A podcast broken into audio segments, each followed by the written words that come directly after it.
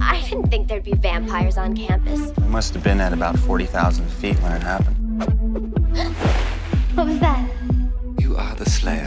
One girl in all the world. Did anybody see that? Yeah. Guess what? I feel better. Guys, where are we? How you doing there, Pat? Hey, Sammy, what's up? You bastard. Do You never want to go first.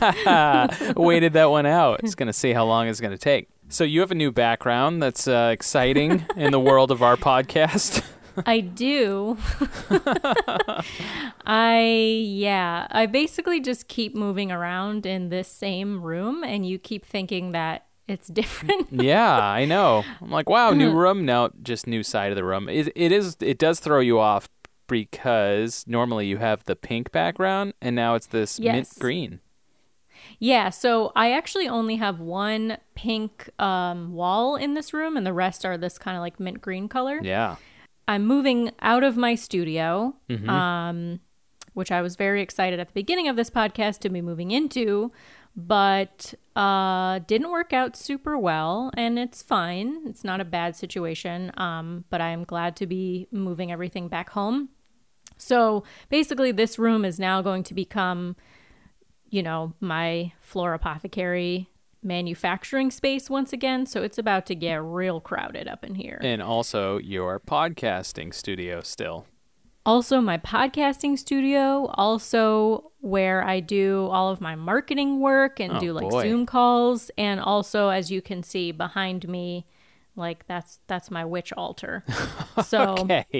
this is this is my multi-purpose I see room. a cauldron there in the corner. Yeah, that's my cauldron. Oh boy. Boop.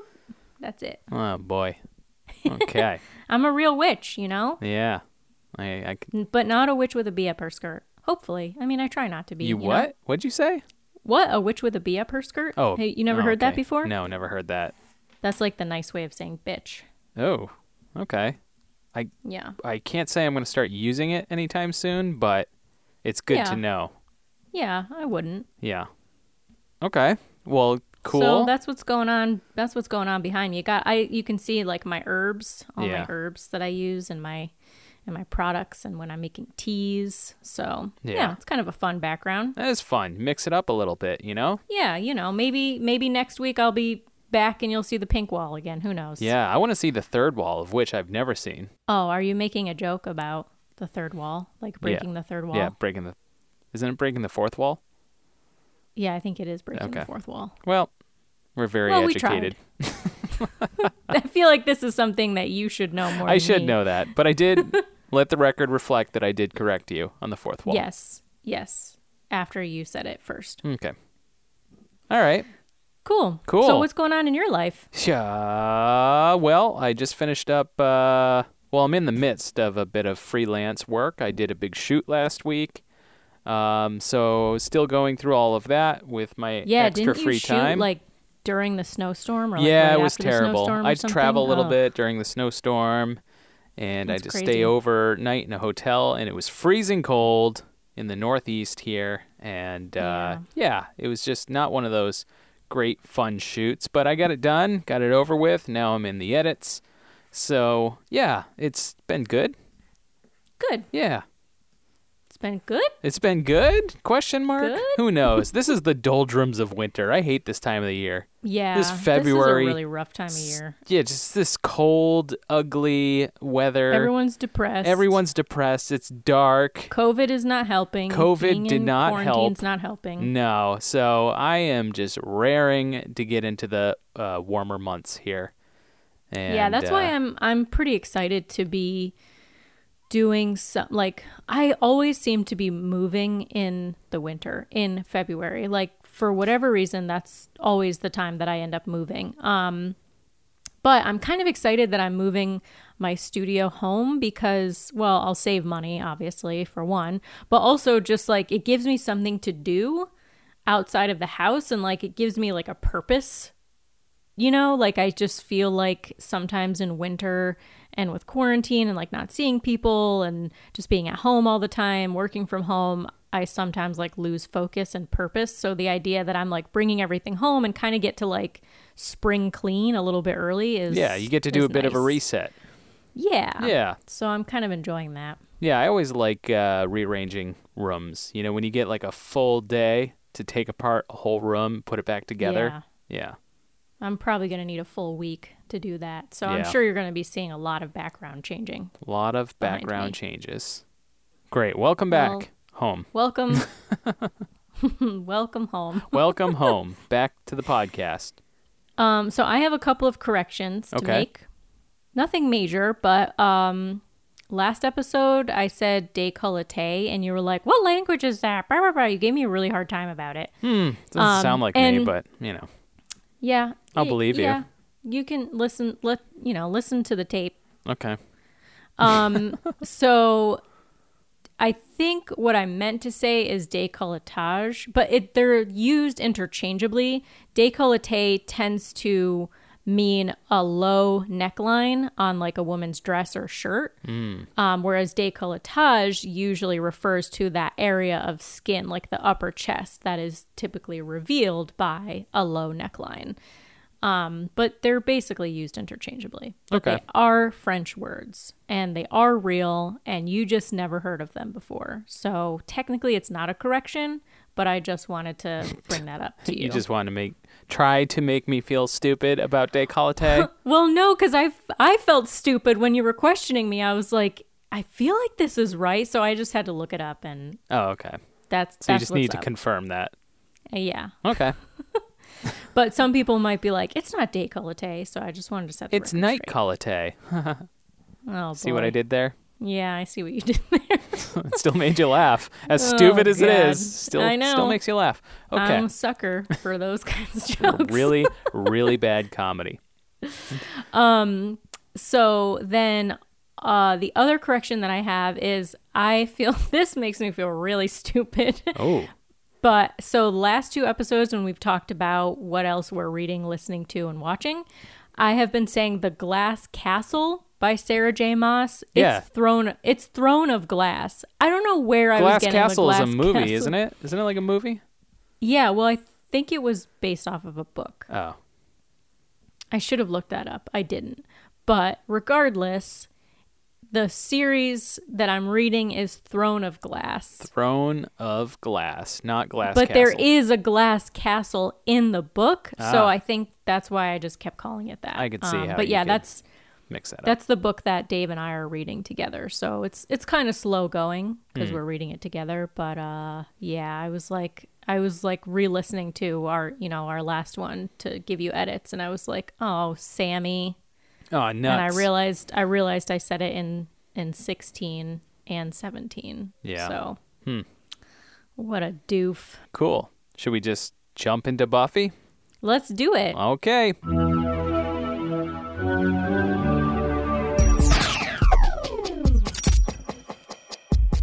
All right. So, we watched Buffy season 2 episode 6 Halloween.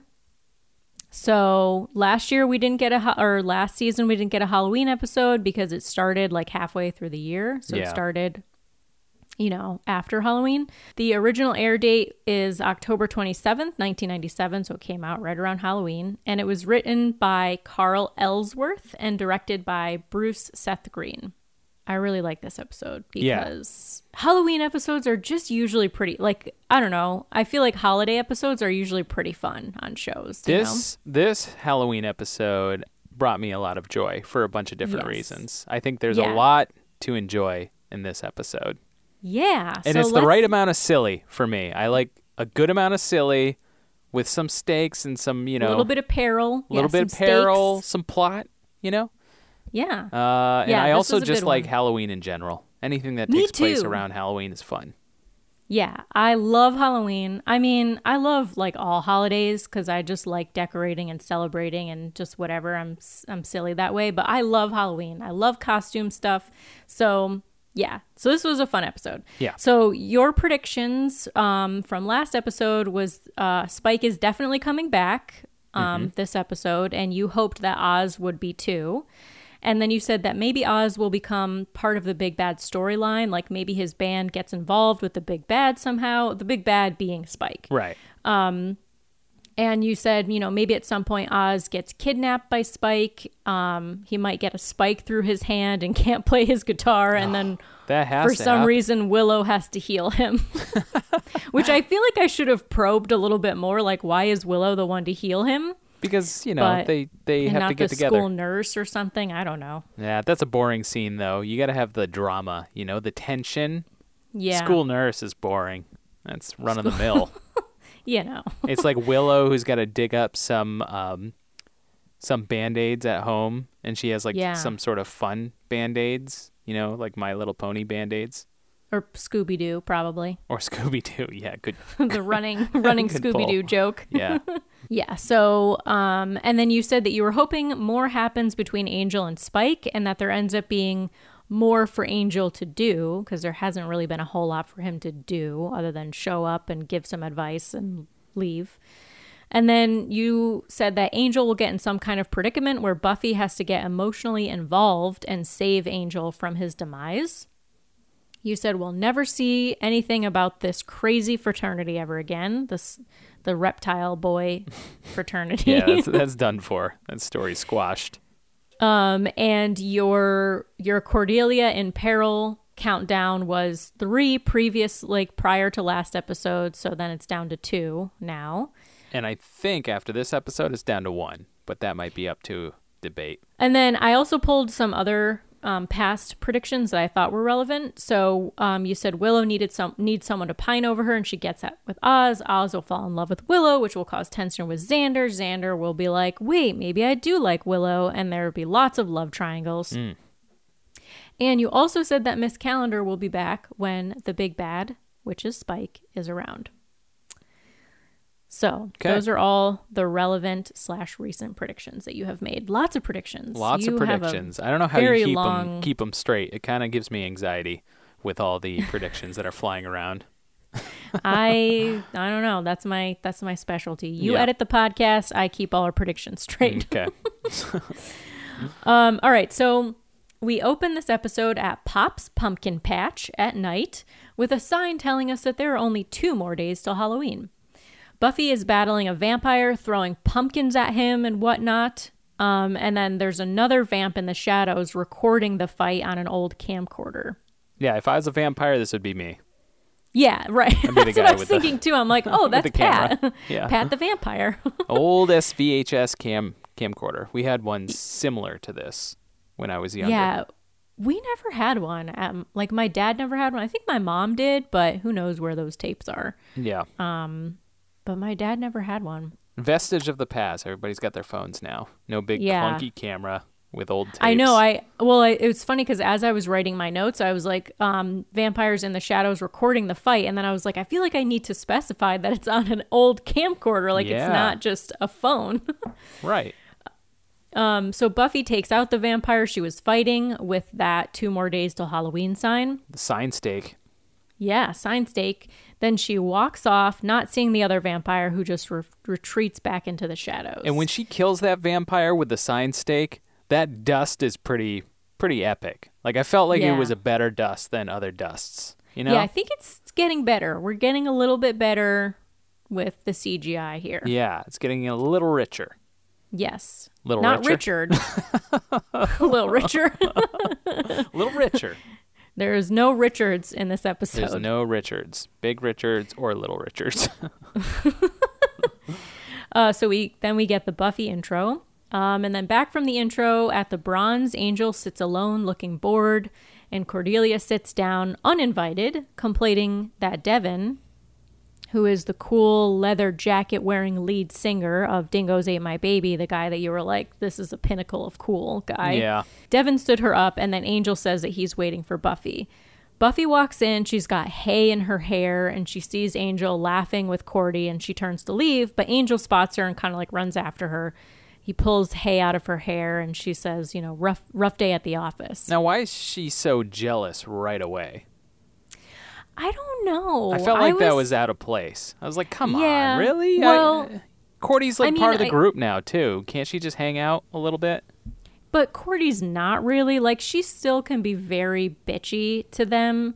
And she still pokes fun at all of them and like that intensifies a little bit more later in this episode, but um she's like not really part of the group. Like she sometimes she kind of floats in and out. I don't see her as a threat though. well, I mean, Buffy is still very unsure about her relationship with Angel, so I think like seeing, you know, cause and and like she kind of says later on, she's like, I don't know what his type is. Like maybe, you know, Cordelia being there, like being confident, like maybe that's maybe he's into it, you know. Maybe. I mean, I definitely remember being 16, 17, pretty much every age and being like, "Oh no, She another can't talk to him." Another woman is talking to my man and they're more attractive and and you know, whatever." And you just like blow it out of proportion in your head. So, Yeah. Well, at least he's not doing a sexy dance on her. that's true. You know what I'm saying? that's true. He's not So- slithering and writhing. Yeah. Yeah, exactly. So she, you know, she's being a little unreasonable. A little bit. Um, I mean, she's this. also had a rough night. You know, she's been out Yes. dusting, and then she comes into the bronze, and there they are, She just sees hanging Cordy out. with with her man. Yeah, I've had those days. You know, Yeah. you're just not feeling Yeah. it, and just the last thing you want to see is somebody canoodling with your Macking somebody. on your man. Yeah, your vampire Yeah. somebody. Yeah. Okay. So yeah, but I get what you're saying, definitely. Yeah. Um so Cordelia joins them and then says, Buffy, love the hair. It just screams street urchin. So you see, like, she's not really part like Willow wouldn't say that to Buffy. No. I mean Well, they're not like sweet, friends, but, they're like uh, they're but tight. they're like they're tighter. frenemies. You know? Yeah, frenemies. Yeah.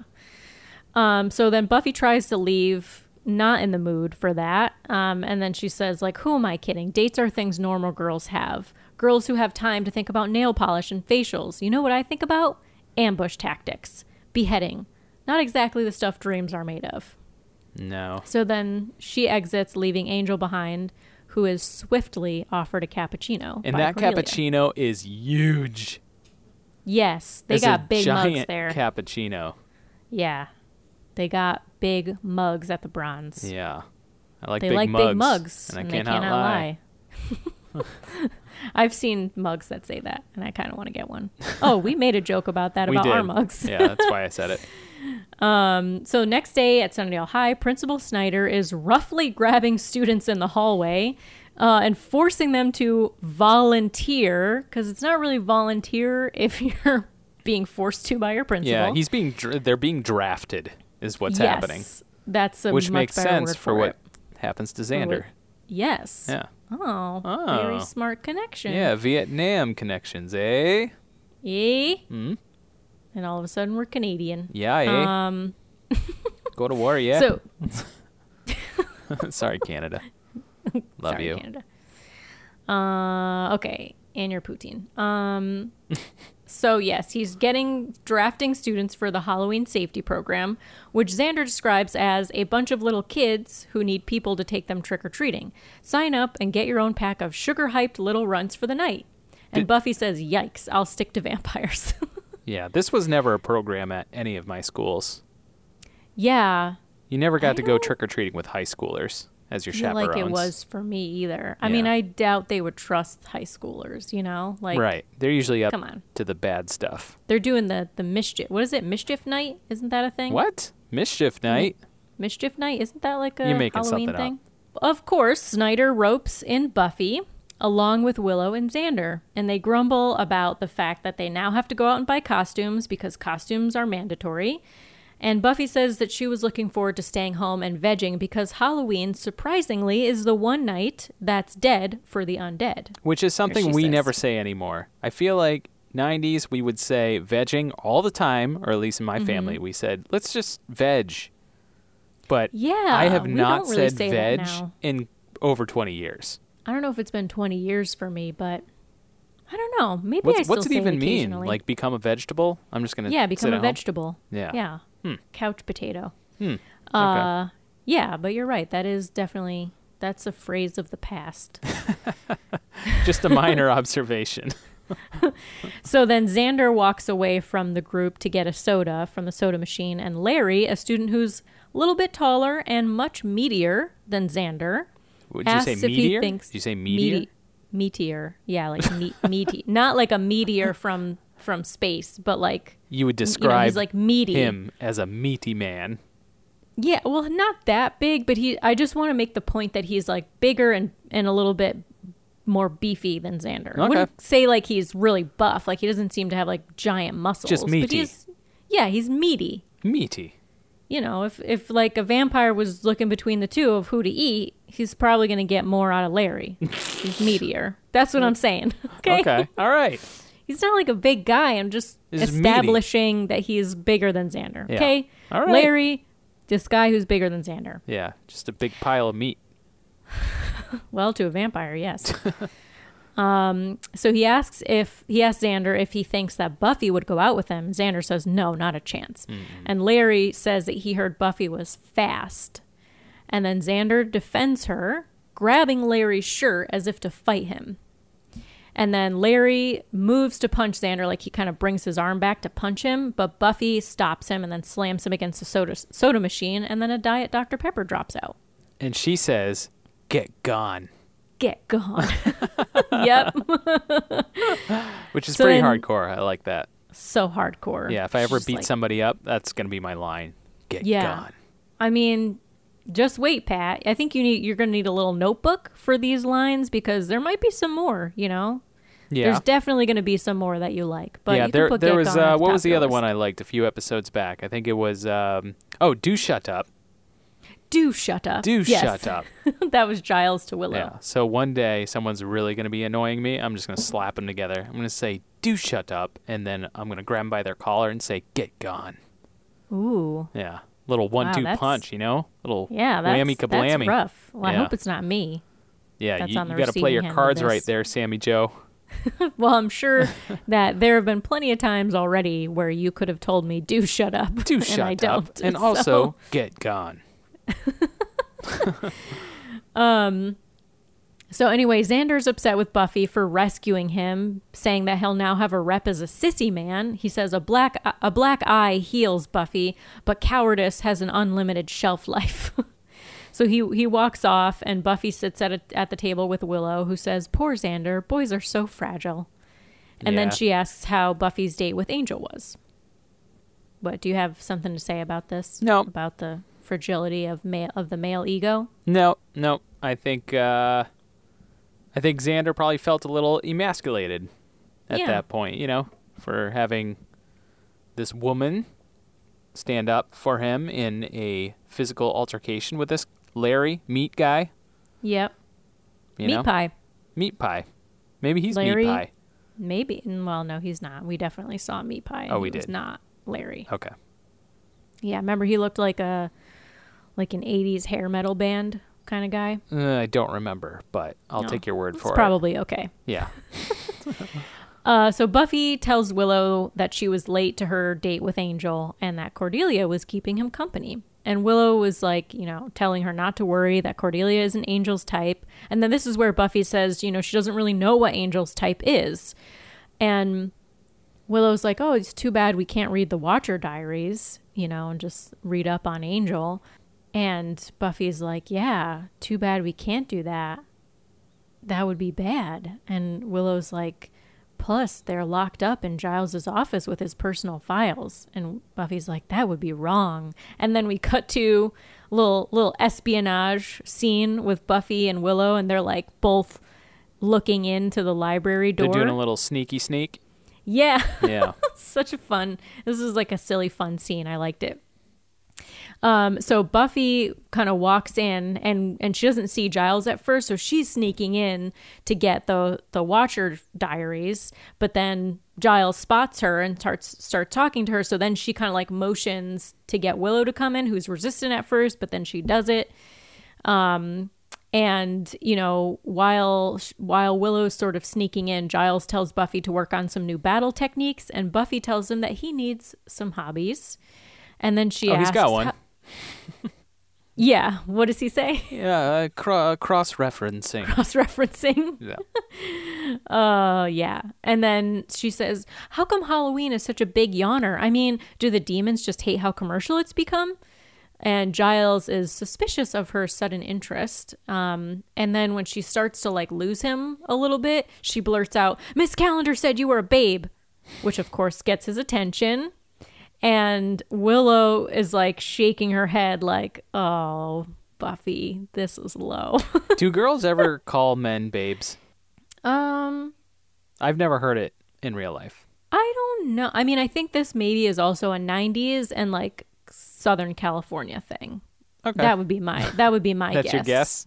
Yeah. Okay. Um I don't know that I have ever said like he was some guy is a babe. Like Yeah. I wasn't ever like, "Oh, Seth Green is a babe." right. No, you But just say I feel like that's dreamboat. more I feel like that yeah, dreamboat. I mean, I think that I say that now though. I don't think I was saying that back No. then. What were I was probably like then? he's a hottie. He's so hot.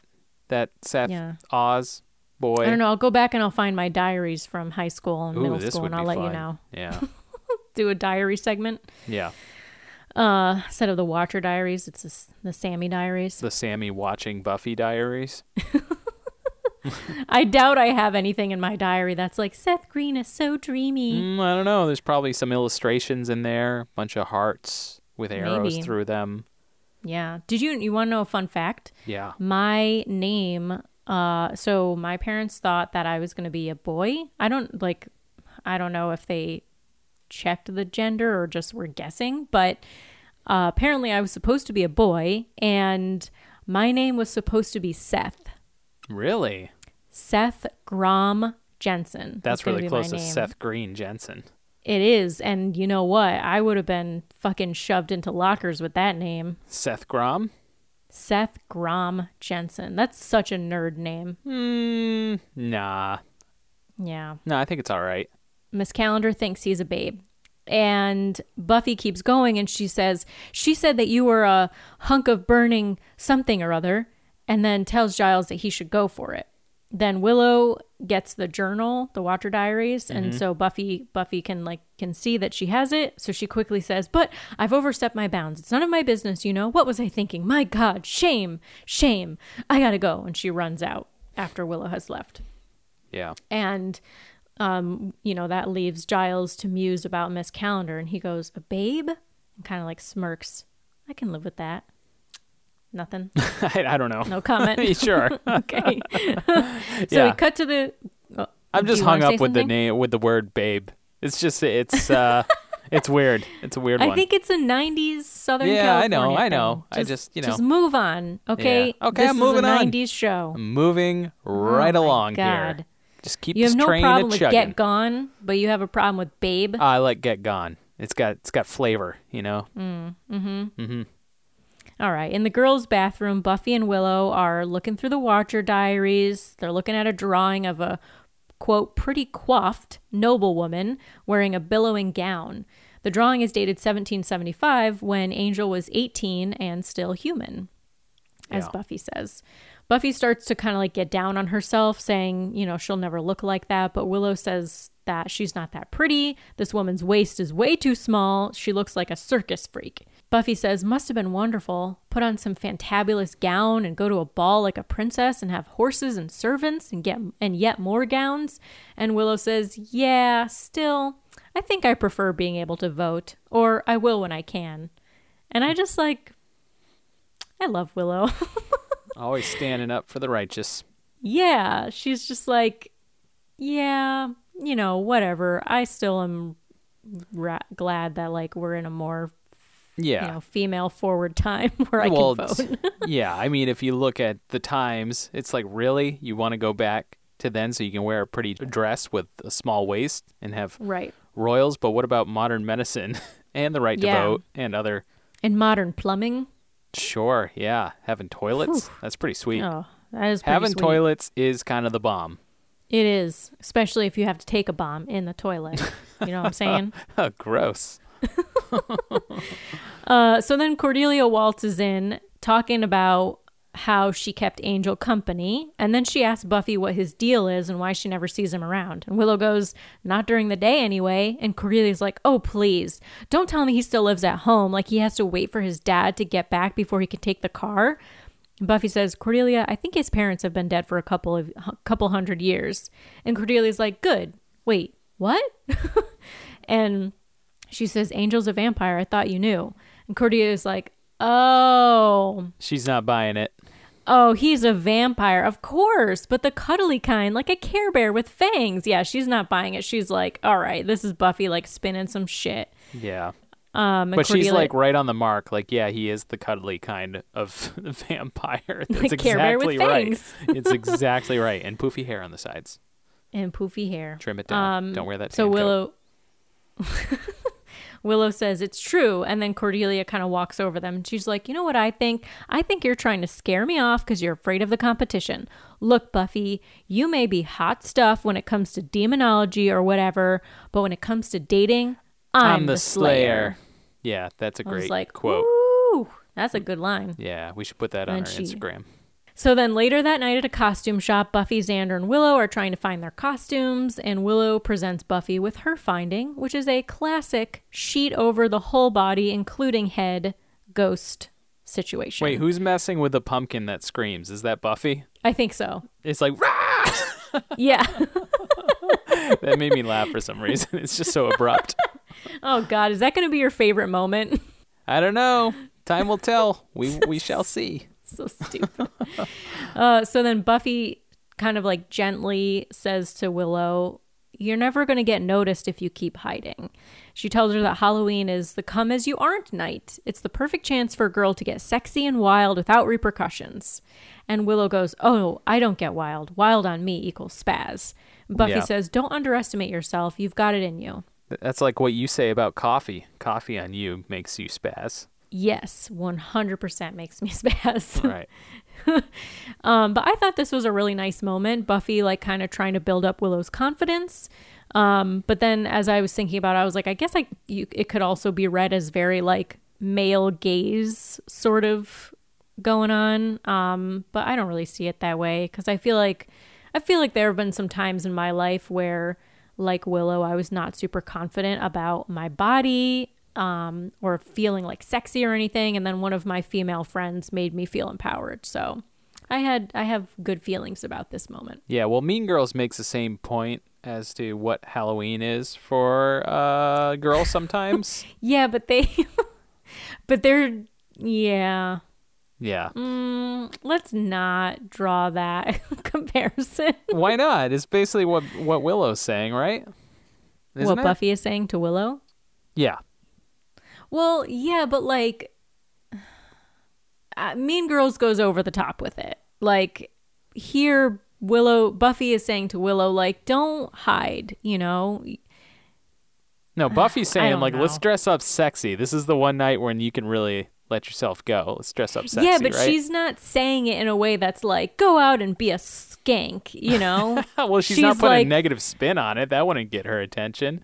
No, but she's like she's not I don't she's doing it in a way that's like don't hide don't hide yourself. Like don't hide behind this costume like there's there's a difference. Yeah. There's like one, you know, like there's trying there's dressing sexy to try to get like attention from guys and there's dressing sexy to feel confident. Hmm.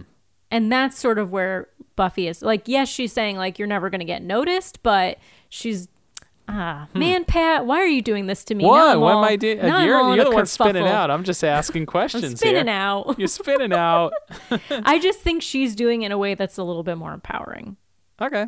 I think you can read it however you want. You know. I think you can, but Yeah. this is how I'm going to read it, and you can just go and f off then. wow. Jeez. Hey, I'm not saying anything one way or the other. I'm get just gone, saying, Pat. Get gone? You're telling me to get gone? no, Oh. don't get gone. I want to force you to watch more Buffy. Yeah, okay. Anyway, Xander pulls out a toy military rifle and tells the ladies that he has fatigues from an army surplus store at home, mm-hmm. which is totally my way of doing Halloween. just find something. Yeah, that's how I did Jake from State Farm. I just went into my closet. I'm like, red polo? Well, I'm not going to any Yeah. party soon, so I might as well make it my costume. I like to go to like thrift stores and find stuff, you know, like Right. the old Goodwill hunting. Yeah. That's good. That's Thank funny. you. I'm glad you like that. Yeah. Uh, so Buffy apologizes for rescuing Xander earlier in the day, promising that from now on she'll let him get pummeled. And then she spots a beautiful, billowy 18th century red gown towards the back of the shop.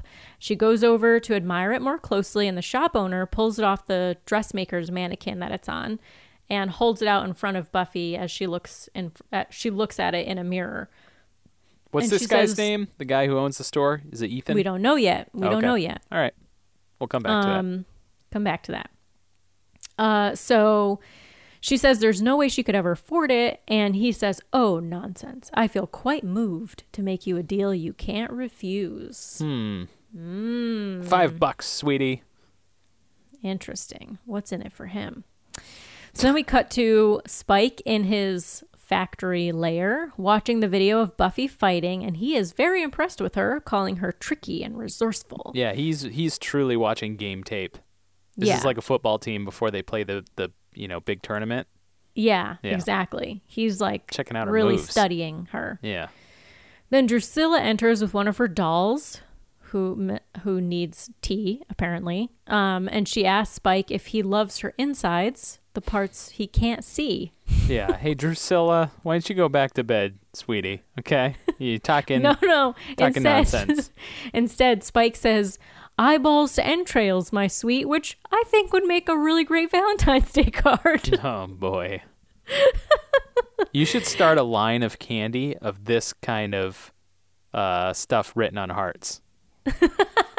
like like dark, dark flirty stuff. eyeballs to entrails. Yeah, eyeballs to entrails. I love you, eyeballs to entrails. yeah.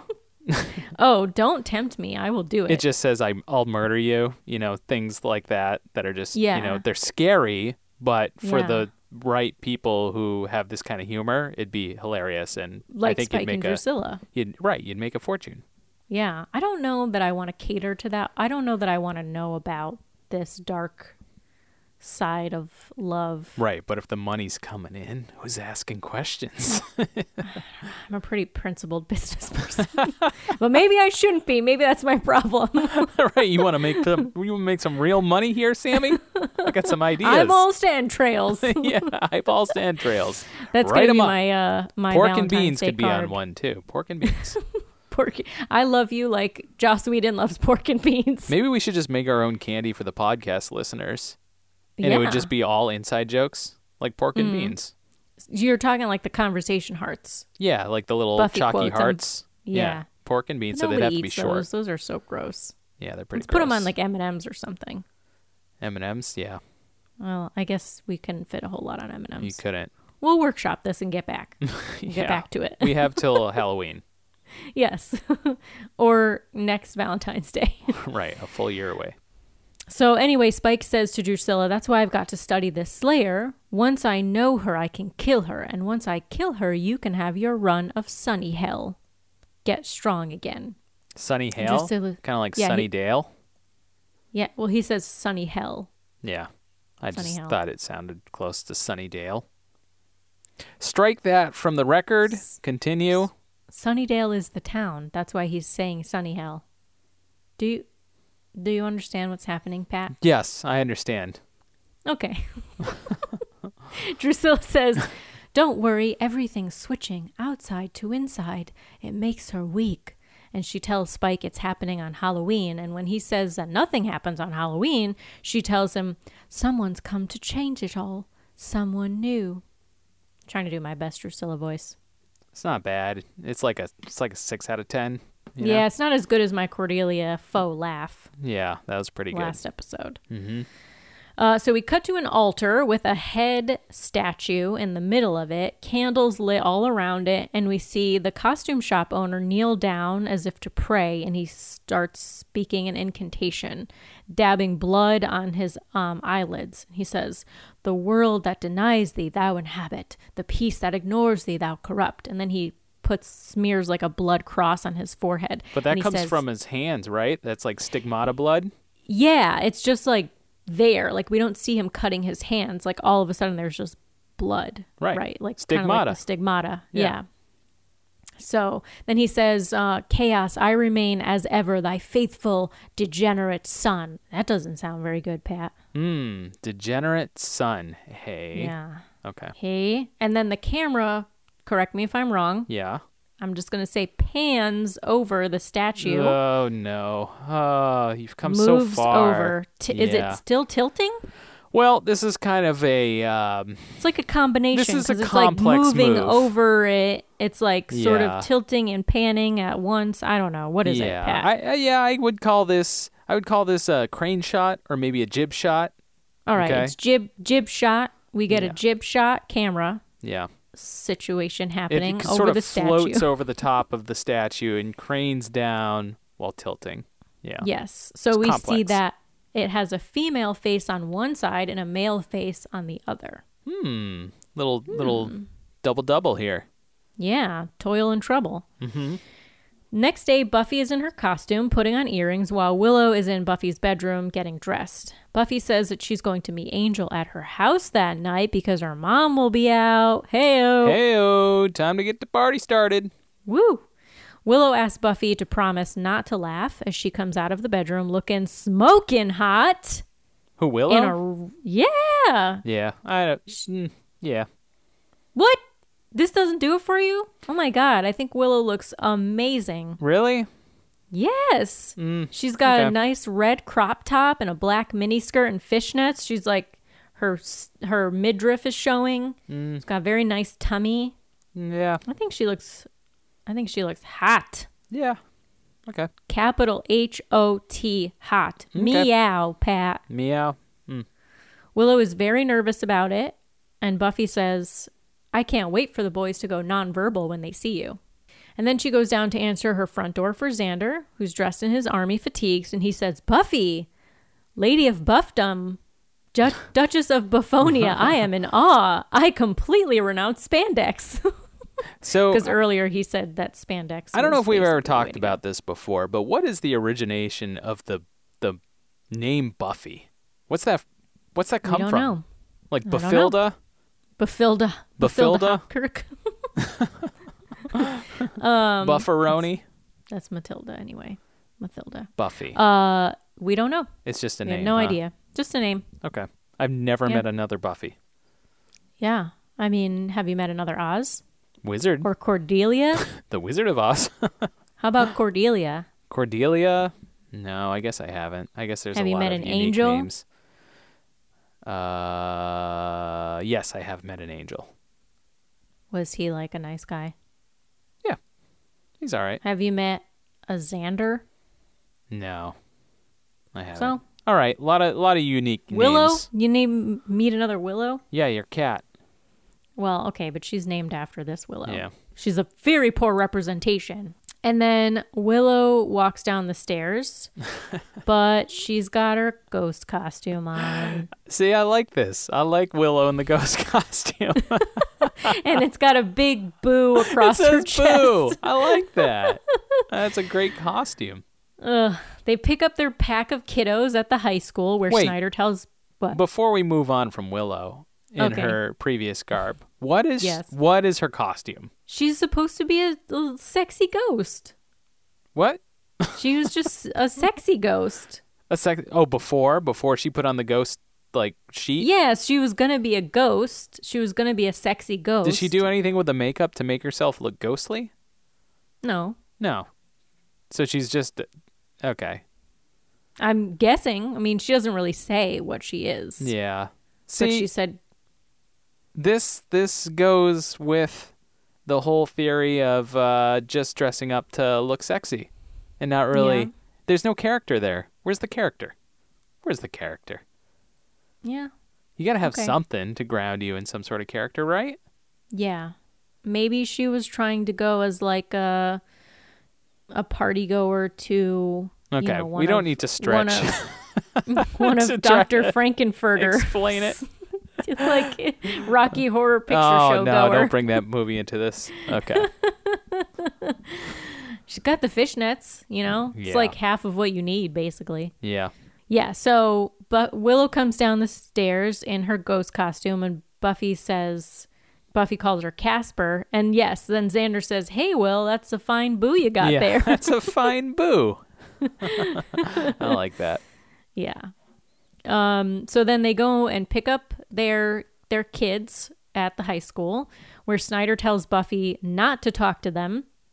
And then Larry, dressed as a pirate, teases Xander, asking where his bodyguard is. Then we see Oz inspecting his guitar, um, and Cordelia, dressed as a cat in all spandex, approaches him and asks if they're playing tonight. And if Mr. I'm the lead singer, I'm so great, I don't have to show up for my date or even call, gonna be there. And Oz says, Yeah, you know, he's just going by Devin now. And Cordelia says, Well, you can tell him that I don't care and that I didn't even mention it and that I didn't even see you. So that's just fine. And Oz goes, So what do I tell him?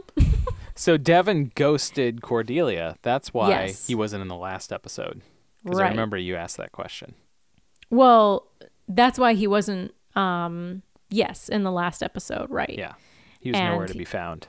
But she also was said that she was waiting for him at the bronze when she saw Angel. sh he said that he was waiting for Buffy and she was waiting for Devin. Oh. Yeah. Okay. So he ghosted her at the bronze last night. We have no idea why he wasn't he wasn't in the previous episode. Yeah. Maybe they had a gig out of town. Who knows? Um Who knows? she's got to have her backups. So yeah. so then Cordelia so Oz is like, "So what do I tell him?" And Cordelia goes, "Nothing. Geez, get with the program." And she walks off in a huff. And Oz says, "Why can't I meet a nice girl like that?" And on cue, Willow comes down the hall in her ghost costume. her so boo costume. In her boo, so her face is covered. Um, and then Oz turns around and bumps into her, and then they awkwardly keep apologizing to each other. Yeah. This would have been a perfect meet cute. Yeah. And then Xander, we cut back to Xander, uh, who shares some tips on getting extra candy with his kiddos. And then we cut to Buffy trick or treating with her group. Then we see the costume shop owner now chanting very intensely and sweating. Um, he's chanting in Latin. And we cut back and forth between that and then and Willow and Buffy with their groups of kids. The shop owner then says, Showtime. And we cut back to Willow's group and we see a little kid who's dressed like a monster turn into a real mini monster. I love this. I know. This was awesome. When they Yeah. everybody started turning into monsters, I was like, yes. yep. So then another kid turned demon starts choking the elderly lady whose house they were at. So I was like, is that Mrs. French? It wasn't Mrs. French. Ah, nuts. I know. I wish. Yeah. You wish. Yeah. Uh, then Willow is yelling at them to stop, but then she begins like struggling to breathe and like kind of like clutching the side of the house, like trying to hold herself up as chaos is just breaking out all around her. Um, then she collapses, and we cut to Xander, whose gun is all of a sudden very real, and he's looking super intense, scanning the area as we get this like marching kind of like military music playing over the scene with him. yeah, he turns into Rambo, Yeah. basically. Pretty much. Um, then we cut back to Willow, who rises out of her body as a ghost, and the sheet costume does not follow her. So she's back in her wowza costume. That's that's what you call it, the wowza That's what I'm calling it, the wowza costume. Um, then she sees Xander, tries to talk to him, but he doesn't like seem to recognize her. Um, and then he like accidentally walks right through her. And she says, Xander, listen to me. I'm on your side. I swear. Something crazy is happening. I was dressed as a ghost for Halloween, and now I am a ghost, and you were supposed to be a soldier, and now I guess you're a real soldier.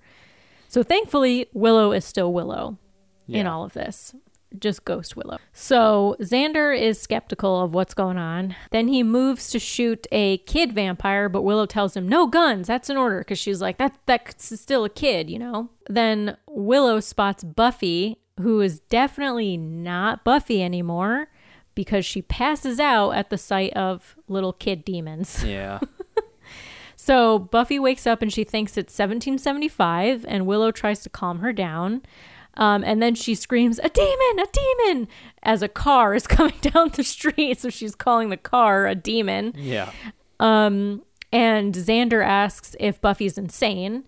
Uh, Willow explains, you know, that she's never seen a car before because she's from the past. And Xander says, and you're a ghost. And Willow says, yes. Now let's get inside. And Xander says, I just want you to know that I'm taking a lot on faith here. And he's very serious. Uh, so Willow takes them to Buffy's house, and Mrs. Summers isn't home, thankfully. Um, then they start hearing like banging on the front door. Willow tells Xander not to open it. Um, Buffy starts panicking, not understanding where or who she is. And Willow, exasperated, says she couldn't have dressed like Xena. So the then Warrior we get Princess. yes, that would have been. Is that on the same network? I think it is. CW? I don't know. WB? I don't know. I th- I'm going to Probably. Yes. Probably. So then a real demon bursts through the tiny. They've got like those little windows in the front door, um, and so it kind of like busts its its arm through. And Xander shoots, even though you know Willow's like, "What did I say? Like no guns." And she and then he says, "Big noise, scare monster." Um, and then we hear a girl scream outside. So he runs out. We see Cordelia being chased by some kind of like giant ape man, Bigfoot thing. We don't. It's like kind Sure. of dark, so we don't really see Yeah, what it they just is. went to the uh, prop costume closet and just cleaned it out. And like, we'll just take all of this and just dress all the extras up as Yeah. whatever. as whatever exactly. Which, you know, just like in Star Wars for the cantina scene, that's what they did. Was they just went to the prop department and they cleaned out the costumes, and that's why there's like a wolf man Hmm. Oh, in yeah. that scene. Yeah, yeah, there's a lot of randos in there. yeah. Xander brings Cordelia inside, and then Willow says to her, Okay, your name is Cordelia. You're not a cat. You're in high school, and we're your friends. Because Cordelia is dressed like a cat. I don't know if I said that. yeah, you did earlier. Spandex Um, And cat. yeah, and oh, right, when she sees Oz. Yeah. Um, and so she says, And we're your friends. Well, sort of. And then Cordelia says, That's nice, Willow. And you went mental when? Uh, and since Cordelia is not, in fact, a cat, she seems to be unaffected by whatever has happened to Buffy, Xander, and Willow. hmm. I wonder why. So we don't know why. Um, then Cordelia complains about her torn up costume, saying that she won't get her deposit back from Party Town. Willow tells them to sit tight, and she goes to get help. Um, and while Cordelia is saying who died and made her boss, Willow ghosts right through she the walks wall through the behind wall. her. Zip. Uh, so then we see Spike wandering around the street in Vamp, Vamp Face, and he is like psyched by all the chaos that's happening around him. He's like, this is neat, kind of thing. Xander is building a barricade in the house. When Buffy asks why he's taking orders from a woman, she says, Are you feeble in some way? Um, Xander spots a photo of him, Buffy, and Willow and realizes, you know, he's like, oh, Willow, you know, she must be right about this, that they must have some kind of amnesia. And Buffy says, I don't know what that is, but I'm certain I don't have it. I bathe quite often. she's she's practically known for it. Yes, she's practically known for it. That's a throwback. Isn't it? Is this the part where uh, I think Xander says, "This ain't no tea party, princess"? Yes. Yeah. Yeah, and he's basically like, You're going to have to fight eventually. And she says that she'd sooner die than fight these low creatures. And then Xander says, Okay, then you'll die. yeah. and then in walks Angel, and Buffy and Xander both ask, Who are you? Then we cut to Giles in the library, sorting through the card catalog, listening very intently to the sirens blaring in the background. Yeah. And then Willow emerges through the wall. He walks and right through the Giles wall. Throws the cards. Yeah. Totally him. startled. Yeah. All Uh, the Dewey I just- decimals. I love I love Giles Startled jump scare Giles? scenes. Yeah, Yeah. it's so fun. Um so then it just like takes him a moment. He's just like like can't like can't speak. Yeah. takes him a moment to regain his composure. Yeah. So then back at Buffy's house, Cordelia explains to Angel, they don't know who they are. Everyone's turned into a monster. It's a whole big thing. And the lights go out, and Buffy grabs Cordelia out of fright. Then they hear a noise, and Xander splits them up, um, taking Cordy with him, and, you know, Angel goes with Buffy, who is not happy about not being with the man with the musket. Angel fights a vampire and then he trans like as he's like pinning the vampire down, he transforms into Vamp Face, um, causing Buffy to scream and run out of the house. At the library, Willow can't turn pages in a book, and then she explains to Giles what she knows and who's dressed as what. He looks at her and asks what she's the ghost of. Like he's she's he's basically like, and you are, and she's like, I'm a ghost. And he's like, you know, of what? Yeah. and That's my question. What's your character? Well, you know, then sh- she's like, this is nothing. You should see what Cordelia's wearing. Yeah. a unitard with cat things like ears and stuff. Right. She's Um, a cat. And so Giles is like, and she became an actual feline. Nope. But she tells Giles that she didn't become a, ga- a cat and then works out that Cordelia said that she got her costume from Party Town, whereas they got theirs from a new place, Ethan's. And then we cut to a dark alley where Buffy is running scared. Then we see Angel, Cordelia, and Xander walking down the street looking for her. And then Spike overhears their conversation and tells the mini monsters that he's with. He says, Somewhere out here is the tenderest meat you've ever tasted, and all we have to do is find her first. And then Buffy bumps into a pirate. Which is then, the meat pile guy. Right. The meaty Larry. guy. Very meaty Yep. pirate, this guy. Yeah. Yeah. Then we cut to Giles entering Ethan's costume shop with Willow, uh, who notices the statue with its eyes lit up green. Giles identifies it as, he says Janus, um, but it's actually supposed to be pronounced Janus, like What? anus with a J in front of it. How do you know it's supposed to be pronounced Because Janus? it's J- it's J A N U S. It's the Roman god of like dualities. yeah, but that can be pronounced Janusz. I looked it up. I I actually like looked it up, looked up the pronunciation and a couple of different websites because I was like, I don't think it is supposed to be Giannis, which well, is what they're there's saying. a uh, very famous cinematographer, the one who shoots a lot of uh, Steven Spielberg's films, and his Mm-hmm. name is Janusz Kaminski. and how's it spelled? J A N U S, and I think there might be a Z on the end. Hmm. Yeah, I don't know, but and, I mean, in everything that I looked at, the correct pronunciation Is is Janus. Janus. okay. I like Giannis better myself. Well, I think it's probably more TV friendly.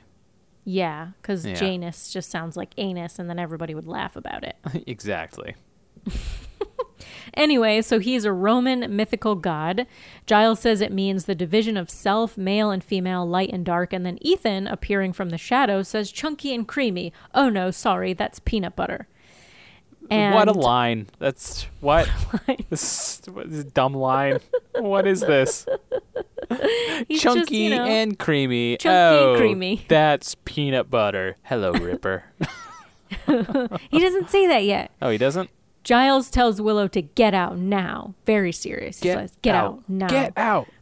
And she exits, and then Giles says, hello, Ethan. And Ethan says, hello, Ripper. Right. Oh shit!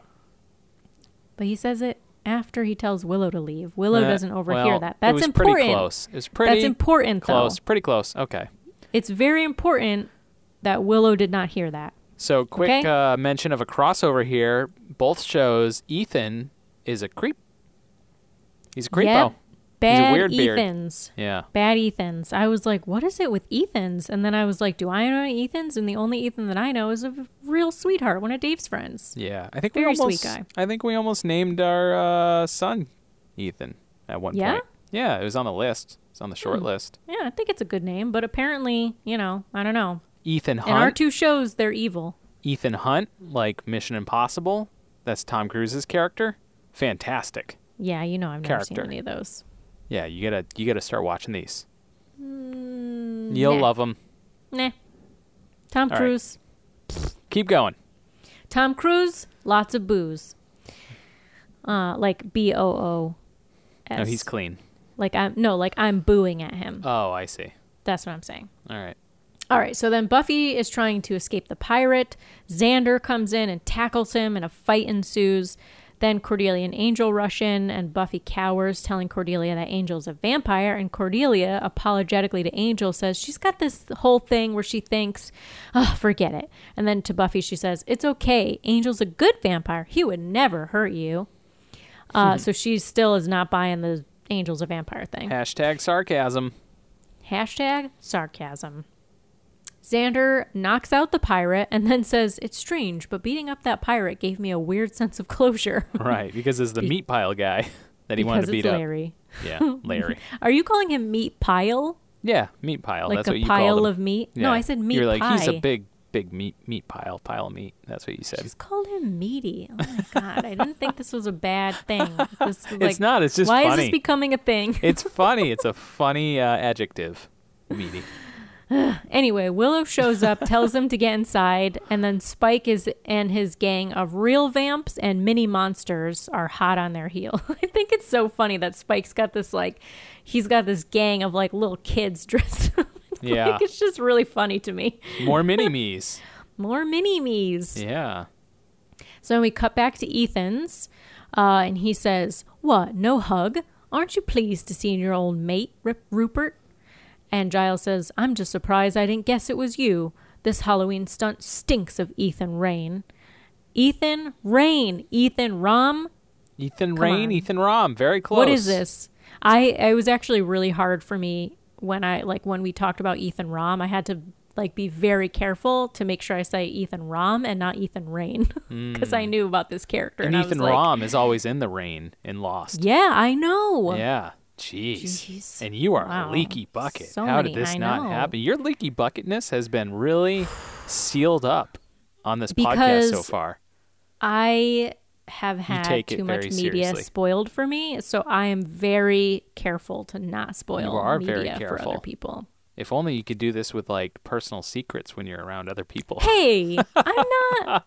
I usually do it accidentally, not knowing that I'm leaky bucketing. Exactly. That's the Like, that's I what a don't- leaky I don't- bucket is. You I don't, know don't that there's holes. You put water in it. It comes I out don't the know that what I was told is an important thing that I'm supposed to be keeping a secret. If you tell me this is Until a secret, somebody don't shoots tell you a anyone, look, and then you go, "Oh." then I know. yeah. I'm not. You're making it sound like I can't keep a secret. I very much can. but I just need to be no. I just need to be told that it's a secret that I need Yeah. to keep, and then I will keep it. okay. Okay. All right. Anyway, Giles tells Ethan he's harming the innocent, and Ethan says, Oh, and we all know that you are the champion of innocence and all things pure and good, Rupert. It's quite a little act you've got going here, old man. And he calls Giles the sniveling, tweed clad guardian of the Slayer and her kin. I think not. I know who you are, Rupert, and I know what you're capable of. But they don't, do they? They have no idea where you come from. What is this backstory? Didn't see this I coming. know. Well, and it's it's exciting because you have been kind of talking about how like Giles needs some friends. Like you wanted more personal side of Giles. Like we Yeah. haven't gotten that yet. So I was pretty excited about There's more to his story, perhaps some mm. darkness. Yeah, I can't wait to hear your predictions on this. Yeah, but he's such a dweeb. I mean, he's really hiding it well if he's got some like harder edge stuff. Some darkness. Yeah. Yeah. I don't know. I'll have to find out. So Giles tells Ethan to break the spell, to leave and never come back, and then he'll get to live. And then he punches him out. Bam. Damn, Giles. Then we cut to Buffy and crew running from Spike, um, trying to build a barricade, but Spike's gang busts through. And then we cut back to Ethan laying on the floor, Giles hovering over him, stone faced, wiping blood from his hands. Like, this is not the gentle Giles that Yeah, we what have what come to know what's and love. going he is on? Like, I feel is, like, I've been lied to. I've been lied to.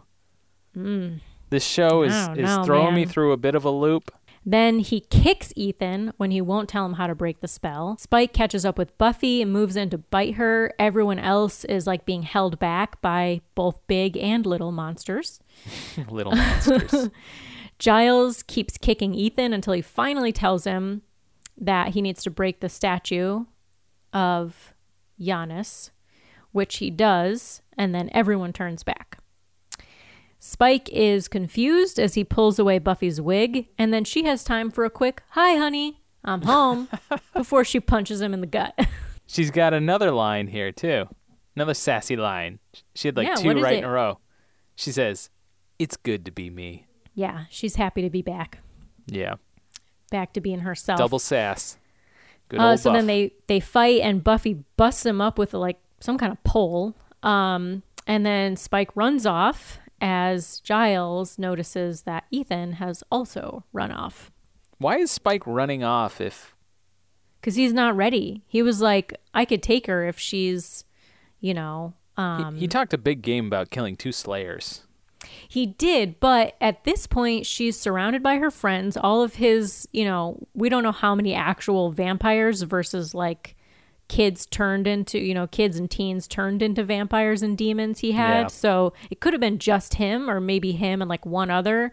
Yeah. And and Buffy's got, you know, Xander, um, Angel, Willow, Yeah. Cordelia. Like not that any of them are really fighters, but yeah. I guess he um, does have to run off and reconvene. He's a little bit outnumbered here, Yeah. so would have been easy trap. if if Buffy was not. But I was also like, come on, Spike, you're such you're like this hard badass guy. He's gonna run taking away. out Buffy, taking out. No, I was more upset. I was like, taking out Buffy when she's like can't put up a fight. That's Yeah. not going to be fun for you. Where's the sport in that, Spike? Yeah, I mean, he did do a lot of coordinating with the little monsters and the demons and stuff, Yeah. so he had his night cut out for him. he did. That's true. Yeah. I mean, I can only imagine wrangling little baby monsters. Yeah, that's that's a lot of work. So Yeah.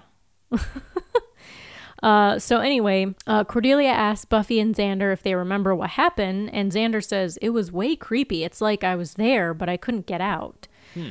And then like a dream. Yeah, right. Um, Angel asks Buffy if she's okay, and then they walk away together, and Cordelia is kind of miffed. Xander tells her to give it up. He says, You're never going to get between those two. Believe me, I know. Cordy says that they need to get the kids back to their parents, and then Xander notices that Willow is gone. So then we cut to Willow waking up in her ghost costume right where her body was left, but she pulls it off, considers putting well, she the pulls costume. off the sheet, not her Yeah, she- costume. Yes, sorry. She Yeah. pulls off the, the ghost The sheet, sheet. costume, the boo sheet. Considers putting it back on, but then she kind of like has this like She's like, I'm grin. confident now. I can walk across she- the town like this. she tosses it in the trash, Yeah. and then Oz in his zebra striped van with the steering wheel on the right Hmm. slows to a stop. Willow crosses in front of him, and his eyes follow her entranced. And he says, Who is that girl? Girl. Yeah, again. Yeah. That's what he keeps asking. Then at Buffy's house, she enters her bedroom in sweatpants, Angel sitting on her bed. She tells Angel she wanted to be a real girl for once, the kind of fancy girl you liked when you were my age. Oh, I wrote when you were my angel. Well, she Uh, is. yeah. Or And is. Angel tells her he hated the girls back then because they were incredibly dull, simpering morons. Well, that's what you got to tell the modern girl to, you know, get the smoochies going. yeah, I guess because it works. Sure See, does. he says he'd rather be with someone exciting and interesting, and then they start majorly smooching. So before they majorly smooch, though, she does this move, which I was very aware of because just because of the dynamic, the whole vampire dynamic. Oh, I was gonna say, is this another thing that apparently I do that I don't know? No, you don't do this. She like sor- sort of like shook her hair like this, but she like presented her neck, and I was like, "Oh, careful there, Buffy! You're gonna get Oh, that yeah. thing bit. You can't be presenting. Yeah, you gotta be careful. you be careful with the neck. I would cover that thing up. I would wear a turtleneck. Oh, I mean, I feel like that is something I've done. It's more just like get like Present cooling down. It's like Yeah. cooling down. Like I got to cool down. But she like leaned in at the same time though. She's like, "Here you Here- go, Here stud. you go, big boy. You want a bite of this?" Yeah, You want a little snack before bedtime? right. And he's like, "Boy, I want to feed. Me so hungry." Yeah, gross. Ugh. So the next day, Giles goes back to Ethan's, but it's deserted, except for a note that says, Be seeing you. And then we get a mischievous smile from Giles before we cut to the credits. Yeah, he looks at the the camera. He spikes the camera with an evil look. Yes. He's like, "Mmm, I'm Ripper. mm, What's this all about, huh? What's this all about? We're making uh, Giles a little spicy here, but Yeah. we're not going to get the answer for a few episodes as to you know maybe not even till the end of the season. Who knows? Do you have anything else you want to say about this episode before I get to the trivia? no i think it was fun. It was a good time. I like you know as i said before i like the halloween aspect. Uh, I liked the Spike stuff, even though it was brief. Yeah. I like all of the alter egos. That was fun. When Mm-hmm. Buffy swaps back to her old self and starts whooping some butt was fun. It was also fun to see Xander whoop some butt too and I become know. like a little commando. Yeah, he was very was fun. sexy. Yeah, he's he's like kind of jacked. He's got a good body, which we've you know confirmed Seen a few before. times, His yeah. arms seem bigger. You know, he Yeah. probably worked out extra hard prior to this Did shoot. you notice his tattoos? Yeah, I did. Yeah. Yeah, so he well, it was funny. I didn't notice them. I think it took me a little while to notice them, and then I was like those cannot be real. And then when they when they cut back to him like normal Xander, you can see how like fake they are. Like Yeah. like he got like temporary tattoos or like drew them on him. it's Right. pretty funny. Yeah. But they look real. They look much more real when he's, you know, Army Yeah. Xander. I like all his little one-liners and his uh, cliche commando talk. It's just it's a good time. It's right up my action movie alley. You know. Yeah, yeah, Yeah. this was fun. Yeah, it was a good time. So some trivia for you. Okay. The writer of this episode, Carl Ellsworth, was fired by Joss Whedon immediately after completing the script. Oh, why? I don't know. I thought it was a great script. Hmm, Maybe the I mean, I- Giles stuff. Giles stuff was too much, too fast. We didn't have I time to know. rewrite it. I don't know. You're out of here, Um, writer. Yeah. But don't worry, I have more on Carl Ellsworth. Okay. Willow's line, wild on me equals spaz, was actually cut when this was shown on the BBC because in the UK, spaz is a mildly offensive term. I was gonna say I thought spaz was kind of derogatory in a way, I I mean, I have never thought of it that way, but I just maybe like spastic, right? Exactly. It's so it's deriving from the word spastic, which in the UK is um, used to describe someone who is disabled or handicapped in some Right. way. Um, I don't know that I, at least I and like my circle have, I've never heard it used in that way to, to describe someone who is disabled. Sounds like it's more common in the UK, but I again, I hadn't heard this word in years. So I I guess like I heard I have heard it used as like someone who's just like a little bit you know a little bit like off like cuckoo you know but not in like a super bad way like I I would be totally comfortable saying that coffee makes me a spaz yeah, well, I I heard, I thought it was like a hyperactive yeah person, right You know. so I think it maybe is just a little bit more derogatory in the UK so Okay. they had to cut it uh, I wouldn't Willow use it reference- anytime soon. Yeah. Uh, Willow references Xena, Warrior Princess, which Carl Ellsworth later went on to write for. Oh, that's a shameless plug for his own show. Maybe, Maybe, that's, why he got fired. well, I think I don't know. The trivia just said that he later goes on to write for it, so I don't know if he had already been writing for it. oh, maybe that's how he got hired. He's like, "Hey, I don't Um, know if you noticed in Buffy, but I dropped the name of the show." And they're like, Yeah. "You And they're like, are hired. Welcome, Ellsworth." So in Roman mythology, Janus was the literal two faced god of gates, of doors, and of beginnings and endings, and was worshipped at harvests, marriages, births, and other kinds of beginnings. Um, the month January is named after him, as it is, as it is the door into the new year. Hmm, January.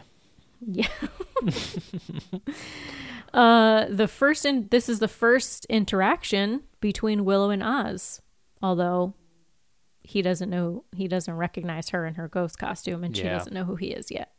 Yeah. Um, and then my other Seth Green trivia that I forgot to mention before, I actually think that I have a few things, but one is that he was actually in the original um, Buffy movie, Really? but his yeah, but his part was cut. oh. So he's actually like I don't know if he's like if he still appears in the credits. Um, but his part was actually cut from it. Hmm. So. Did you ever see The Italian Job? Uh yeah. It's a great movie. It is a great movie. Yeah. Doesn't seem like it would be up your alley, but because it has Seth Green in it, it's right up your alley. yeah, but you forget that I do like action movies sometimes. Like, Like I love the I love the Oceans series. oh, you do? love I love Kill Bill. I love Quentin Tarantino. Yeah. Quentin Tarantino's and I love not really Seth. Green. Well, I would say his movies are pretty actiony. Yeah. Well, if you love Um, action, you got to start watching Mission Impossible. That's the only way I'll accept you loving action. I don't really care if you accept me loving action. Fine. That's the thing. so I just don't care. Jeez. But, you know, you forget that I have varied interests when it comes to movies. yeah. TV, I'm a little bit more like narrow run of focus. the mill. Not run of the mill, but jeez. Okay. Cool. All right. We ready to get into Lost? Mm-hmm. All right. Let's get into Lost. Let's do it.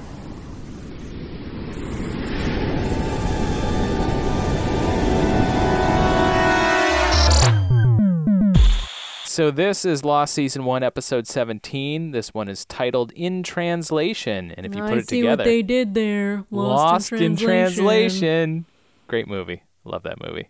That is a great movie. Yeah, it's so good. Tom Hanks. Tom Hanks. Isn't Tom Hanks? Oh no, is that the one that's Bill Murray? Yeah. What are you thinking of? Castaway. No, what's the one where Tom Hanks is stuck in the um Terminal. The terminal. It's called ter- the Terminal? Yeah. Oh, okay. That's, That's, a, that, was that's an okay movie, but Lost in Translation is a fantastic movie. Oh, I thought it was movie. a cute movie. Yeah, okay, well, I haven't. I don't think I've seen Lost in Translation. Krakozhia.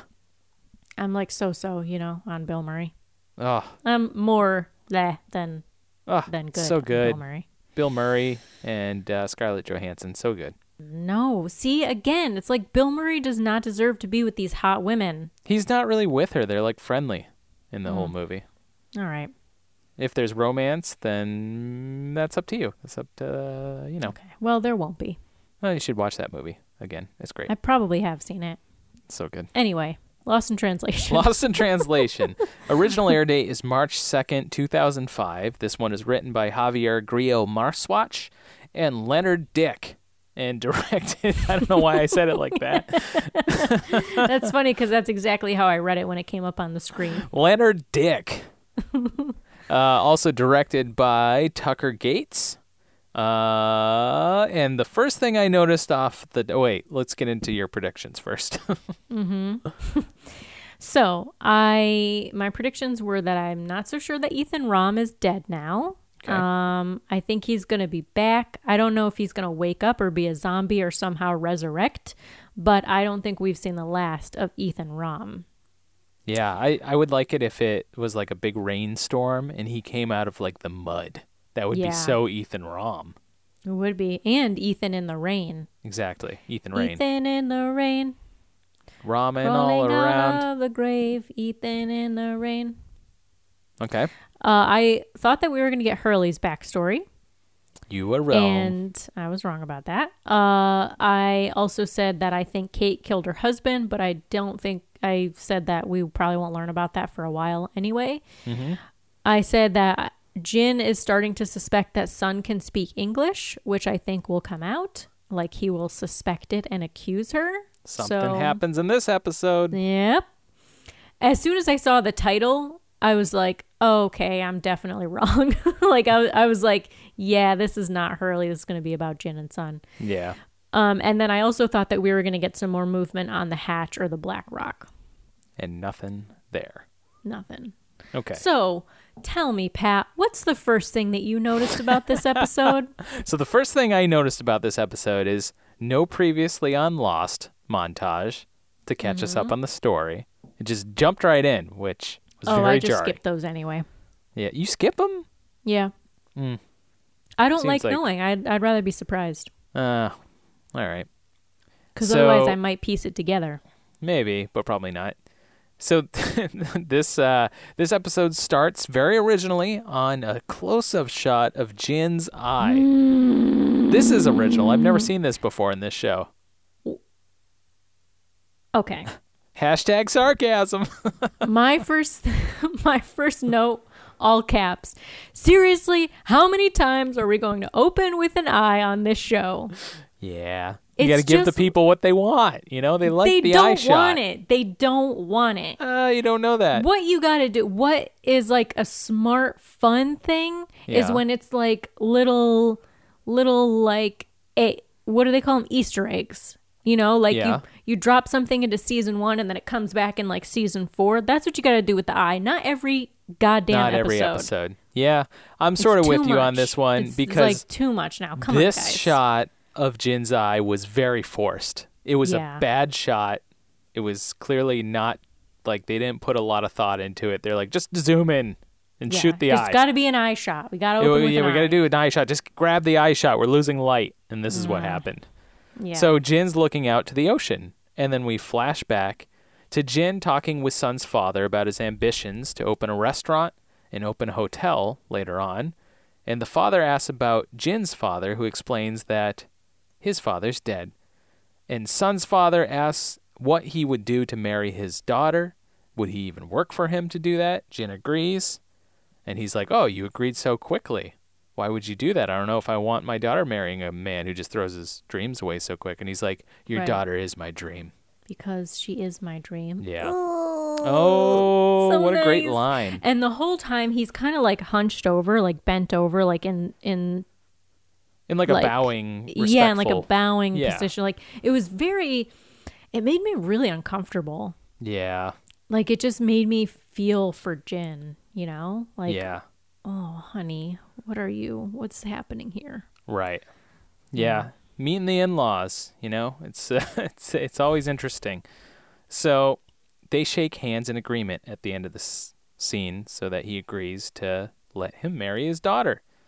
Cut back to Jin, who's watching Sun in a bikini on the beach, and he frantically runs over to try to cover her up because very obscene. Can't be showing off.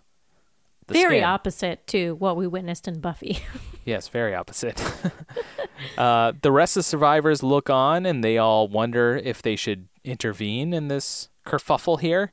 yeah. And then Michael runs in and he starts fighting with Jin to defend Sun. And Sun sort of turns around and she slaps Michael. Big old slap. yeah. And Michael stands there in shock. And then they walk off and we get the lost title. Yeah.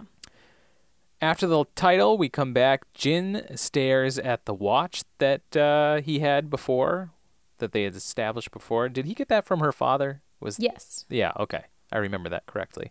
And they're by the waterfall as Sun is getting dressed, and he asks what's going on between her and Michael, and she says nothing. Ugh. And he glares at her very suspiciously. Something's up. Yeah, so this is so frustrating. This is just like the typical controlling guy, husband, boyfriend, partner, whatever situation where he's very controlling and, you know, like, I don't know, he's got maybe his own insecurities or whatever. So he's just being jealous and and a jerk and an asshole. And like it's like maybe if you were nicer, you wouldn't have to worry about your relationship. You know, Yeah. like maybe if you were just a nice guy, you wouldn't have to worry about what Sun is doing when she's not around you. Well, I hear all that, but I think he is aware that there is something between them two because obviously Michael knows that she speaks English. So they have some sort of connection, and I think Jin has recognized that there's a connection. Of course, it's an innocent connection, and he's Right. unsure of whether it is because she's being very secretive about it because of the whole English thing. He doesn't know that she speaks English. Yeah, So she's hiding that. and keeping things from him, so that can Yeah. make him grow more suspicious. Suspicious. If you're if you know that your your spouse, who you're supposed to be very close with, is holding back on something, it might Yeah. make you a little bit more worrisome. Yeah, that's Okay. true. I just, you know, I don't know. If he just Yeah. was a nicer guy, then he wouldn't have to worry. When so you know the whole story, it Yeah. it's not a good look. Yes. Right. So then we flash back to Sun and her gal friend getting dressed, and Jin walks in. He's dressed up, gal friend, and uh, Jin walks in. He's dressed in a very nice suit, and she says she wishes his dad would have been alive to see him like this, and he just sort of shrugs it off. And she asks about a honeymoon, and he says he can't think about that right now because of his Well, job. she also asks if he could like zip either zip her or button her or whatever, and he he like he's like tantalizingly like touching her shoulder, and he's like, "Do I have to?" oh yeah, very, very sultry. Sultry. skips over that. She asks about a honeymoon, and he says that he can't think of that right now, and that he wants her father to see that he's committed to this job that he's got and that uh, he's got to go in for six months of training first and then they'll go on their honeymoon and then he gives her a flower and puts it in her hair that usually tides you ladies over right You Oh give her a yeah, just give me one flower. I'll just stick it That'll in your tide me over for there six months for my yeah. honeymoon. You're good. You're good to go for half a year, right? so then we cut to Sun on the beach, who approaches Michael, who's uh, he's busy building the raft, and this raft is turning out pretty good. He's making some good yeah, headway. I was like, that is a beastly raft. yeah, when when he first said raft, I was like picturing this like little dinky thing that I'm like, I "You're not know. gonna get anywhere. You know, like from Wind Waker. it's gonna be like a pallet, you know, with a couple Yeah. barrels on the side. That's Yeah. that's what I was picturing. But Little I should have known palm better. leaf flag. Right. But but Michael is he's pretty good with the construction type But we don't stuff. we don't really know that. I mean, like he's kind of talked about it a little bit, but this is like the first time we really we haven't see seen it. We've seen drawings happening. of like Yeah. the water system and that was impressive. Yeah, So he's good at drafting things. yeah. But now we pretty- see his construction. That doesn't mean it would have floated real well. We're we're unsure at this point, you know. Right. He could have just dragged in the water and it sunk right down like a brick, you know? Yeah, that's true. Who knows? But it looked impressive anyway. It looked very impressive. Yeah, it's big. Sun apologizes to Michael and says Mm-hmm. that she was protecting him when she slapped him because you don't know what Jin is capable of. Mm. Jin is off golfing rocks on the Gallimimus Hill. That's what I call this location. Big grassy knoll of uh, Jurassic Park fame, the Gallimimus Yes. Hill. Hurley approaches Jin and he offers to go fishing with him, you know, just to relax.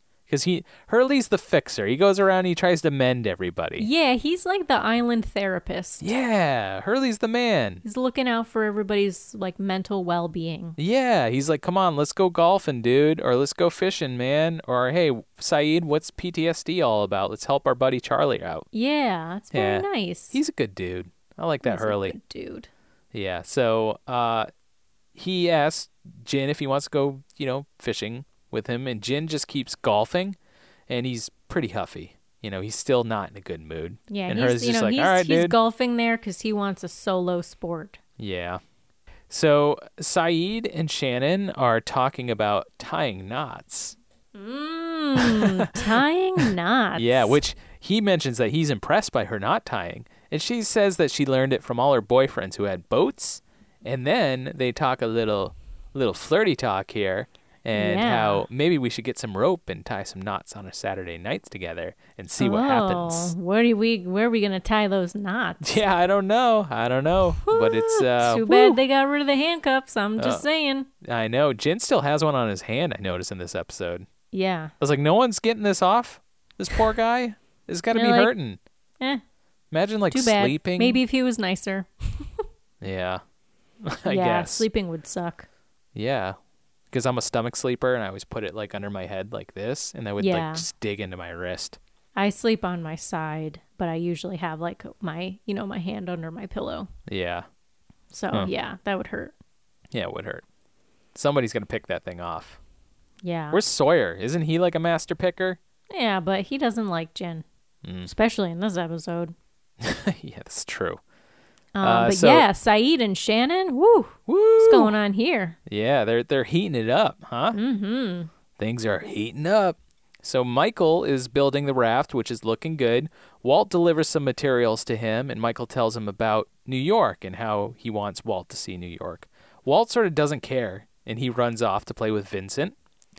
Jack shows up to give Michael a heads up about everybody talking about the raft, and Sawyer arrives, who explains he's got a ticket on the raft in exchange for some materials, and he hands over some cable.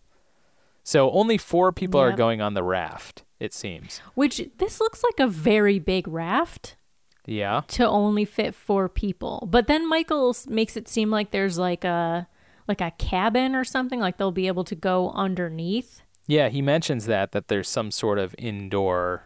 Yeah. So I guess I guess Well, you got to have ah. storage, right? yeah, And I that's think- true. I think the main thing is to get somebody off to safety to tell others to come rescue them on the island, Right. you know? Yeah. So, that's probably the the plan. So I was trying to figure out who the four would be. Did they mention mm-hmm. all of them? I, I'm not sure. There was obviously Walt and Michael. That's two. Sawyer. Who's the And fourth? I think. Well, I think they're saying that there's a spot open. There's a spot open. Okay. yeah. All right. So, um, Kate and Sun talk at night about Jin. Sun explains how Jin wasn't always like this, and he used to be very different and tender. Yeah, so Kate is kind of like trying to encourage Sun to like stand up for herself, to like, Right. you know, not, she doesn't have to put up with this basically, which I thought was a very nice moment, you know, with, with Sun and Kate. And I was also like, is this some kind of foreshadowing? Hmm. Or, You know what she needs? Sun needs to talk to Locke. Yeah, Locke will set her straight, that's true. right? He'll tell her a big, long Well- story. Now that he knows that she can speak English, Right. I mean, I don't know that he was actually there when all of that was happening, but I mean, it's you know, word word's feel gonna get everybody around. Everybody was there. Yeah, I just don't remember seeing him specifically Yeah. in that moment. Yeah, there's a lot of chaos too. Yeah. So, uh, yeah, yeah, yeah, yeah, yeah. So people start running around on the island. Uh, it's very chaotic because the raft is on fire. It's a big old bonfire, and Yeah. Locke looks on sort of unemotionally as everything's happening. Michael runs in. He starts freaking out and asking where Jin is to Sun. Everyone argues about who burnt the raft. Jack says, "We don't know who did it." He's being very diplomatic. He's like, "Oh, "We got to look at the facts here. You know, we don't know that Jin did this." Yeah, and I not going to lie, I thought it was Jin. Really? But well, I was like I was like but is that what they want you to think? Mm. They want you to they want me to think that it's Jin, but maybe it's not Jin. Perhaps. Perhaps. Dave at this moment did not think it was Jin. I didn't at all when it happened. It was actually the last thing. I thought, I mean, it's one of those things that doesn't make sense because obviously any chance to get rescued is is a good thing. To get but off the island, For yeah. me, it was like Jin is clearly jealous of Michael not happy, so I could see him doing it just out of revenge, not thinking ahead to be like, oh, this could be a chance of being rescued. Like he could just be blinded by his, you know, jealousy and hatred of Michael. Right, right. That's what I was thinking. Yeah. We cut to Jin, who's rifling through Jack's medicine bar, and his hands, we notice, are all burnt up. So that's not a good look right there. Mm-mm. But Sun approaches and tells him that Michael was just trying to get them all off the island, which triggers Jin, who scampers off in disgust. He's like, ah! And he just runs away, off into the dark jungle. So, flashback to Jin, who's talking with Sun's dad, who's making Jin his new special assistant. And he tells Jin to deliver a special message to this high ranking official to say that he is displeased. Uh oh. Uh oh. Yeah, it seems like this job's getting a little out of hand here, but, you know, so far it doesn't sound too bad. You just got to, you know, deliver the I don't message. know. When he says deliver me, a message, I was he like, is "Uh-oh." displeased. so not, he knocks on the door. A man opens it to let Jin in, and this man's daughter is there watching TV. Did you notice? Yes, I did. What? It was you notice? Hurley on TV getting into a car. Oh, why would Hurley be on TV? But Hmm. it was actually not. I didn't notice it. I can't take credit for it. Dave noticed it. He like paused it and looked at me like super intense, and he was like, "Was that fucking Hurley getting into a car on TV?" And I was like, "What?" Yeah. And then we rewound it and re yeah rewound it and watched. Yeah, it I noticed it too, which I don't normally notice a lot of things. Have you? You might have noticed. I miss I- stuff on the shows, but I I mean I definitely I'm like somewhere in the middle, but Dave is very good at picking up on these like small things. yeah. So, So. good thing he's around to point it out. Yeah. That's interesting, huh? Yes, hmm. very interesting. It didn't. Very look like he wasn't like being pushed in like by a police officer Yeah. Or anything. Like, and all we saw was him getting into a car. Huh. I don't know. Who I knows? I don't know. So Jin tells the man that Mr. Pike, Pike, Pike, Pack, Mr. Pack. I'm gonna say Pack. Okay, and his it's Secretary Han that he is talking Secretary Han, sure. Yeah, Mr. Pack is displeased, and the man apologizes.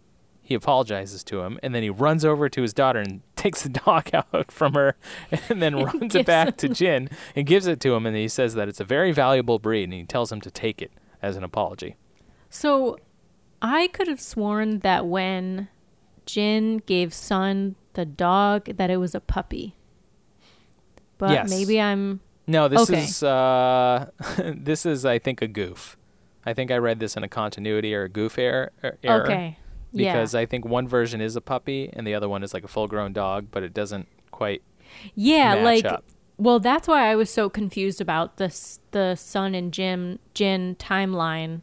Yeah. said Jim.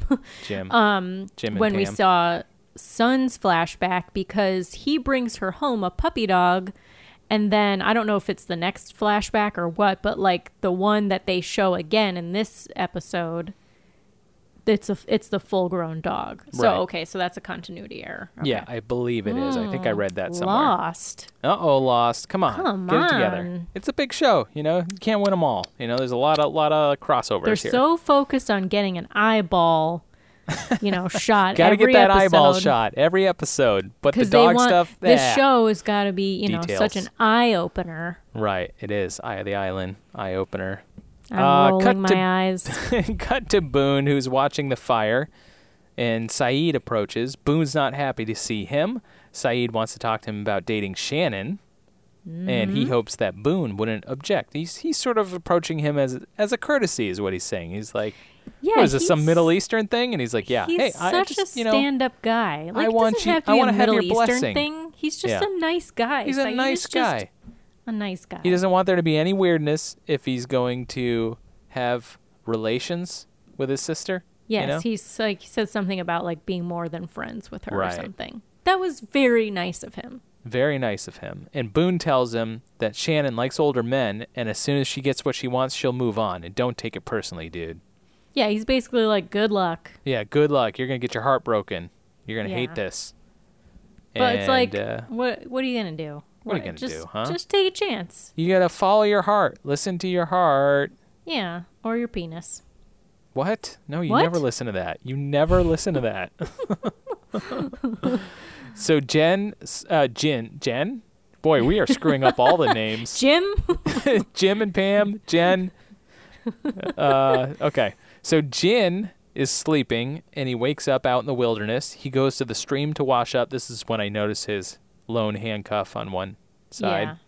And Sawyer shows up and says, You messed up my ride, Chief. And he Oh kicks him. Oh, yeah. I was like scared for Jin at Yes. this point. Sawyer can be a scary creep when he wants to. Oh yeah. It's that southern drawl and his squinty eyes, Well, and just kicking people and you know that'll do it too. his overall demeanor. So Shannon is building a tent bungalow of some sort, and Sayid shows up, and uh, he tells her that she should find another friend to help her with her shelter.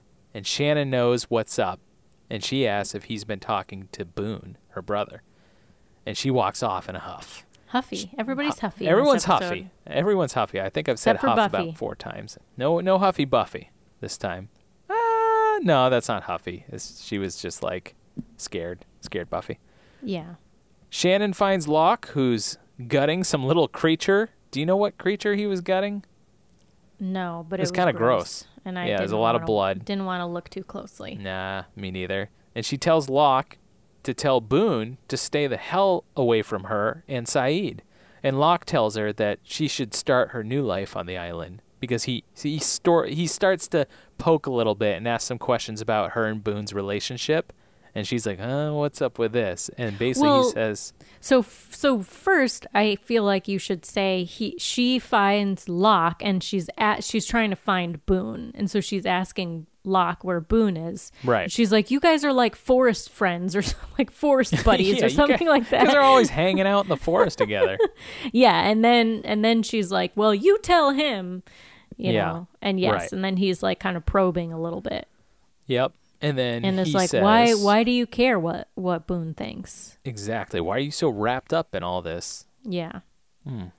He might know. He might know why. I think he's got a an inkling or a feeling as to Well, what their relationship he is. Yeah, he knows about Boone. I mean, he he did the whole Rafiki thing to him. Oh right, bopped him on the head. He tells her basically she should start her new life on the island because everybody gets a new life on the island. She should start taking advantage of that chance.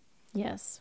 We cut to Sawyer, who's kicking Jin through the jungle, and he pulls out a knife and he says, It's Lord of the Flies time now. Yeah, and he's like pulling him on a rope. Yeah. Like this was uh I was very disturbed watching this part. Yeah. Like this was very I was very scared, like I Yeah. already said for Jen. And I was just like, What's Sawyer doing to him? Oh Yeah. my god, this It poor was guy. very Lord he, of the doesn't- he can't even speak English. Yeah. Flashback here to Jin and Sun, who are sitting down to a nice dinner together. His cell phone rings and he refuses to pick it up because he wants to enjoy their dinner together. He's respecting Very their nice. space. Very nice. Yep. And then the house phone starts ringing and he just sits there for a second and then he stops eating and he gets up and answers it. We cut to Jin getting yelled at by Sun's father for not delivering the message correctly. Apparently, so he didn't the- understand what delivering the message was. Right. yeah, so we're still in the the flashback. We're still in the flashback. yeah. He is being told to go back to the man, but this time he's going to send one of his other associates, this real And he's gonna deliver the message. He's going to show you how to deliver the message correctly this time. Yeah. And the guy's sort of, he's obviously a trained professional in the dark arts. So then they're driving through the night. This was a cool scene when the guy's in the back seat, I think, and he's sort of loading his gun and Oh yeah. putting on his gloves, like getting ready for a little smackdown, you know? Mm-hmm. Or some murdering, a little, murdering. a little murdering in the night. And Murder uh, in the night. Jin arrives at the guy's house and he he uh, runs in in front of the guy and he wants to prove himself by beating this guy up in front of his family to deliver the message correctly this time. So he beats the crap out of this guy, an inch of his life it seems. Like it doesn't look Yeah. good. The guy So does not look good. He like he runs in, like he basically just jumps out of the car and like books it. Yeah, Gets to this guy and then beats him up. because I and think so the assassin couldn't assassinate. right. But how's that delivering the message? I guess other people would get the message. What do you mean? Like if the guy, if the assassin were to go in and actually assassinate this guy, like kill him, yeah. that's yeah, not really delivering w- message. What's he gonna do now? He's dead. Right. I mean, if there's other associates, they would read the message and be like, "Oh, okay, yeah, Mr. Yeah. Pack means business. He's packing Yeah. some heat." You know what I'm saying? um, But yeah, and he says like, "I just saved your life." right. Jin says to him, "I just saved your life."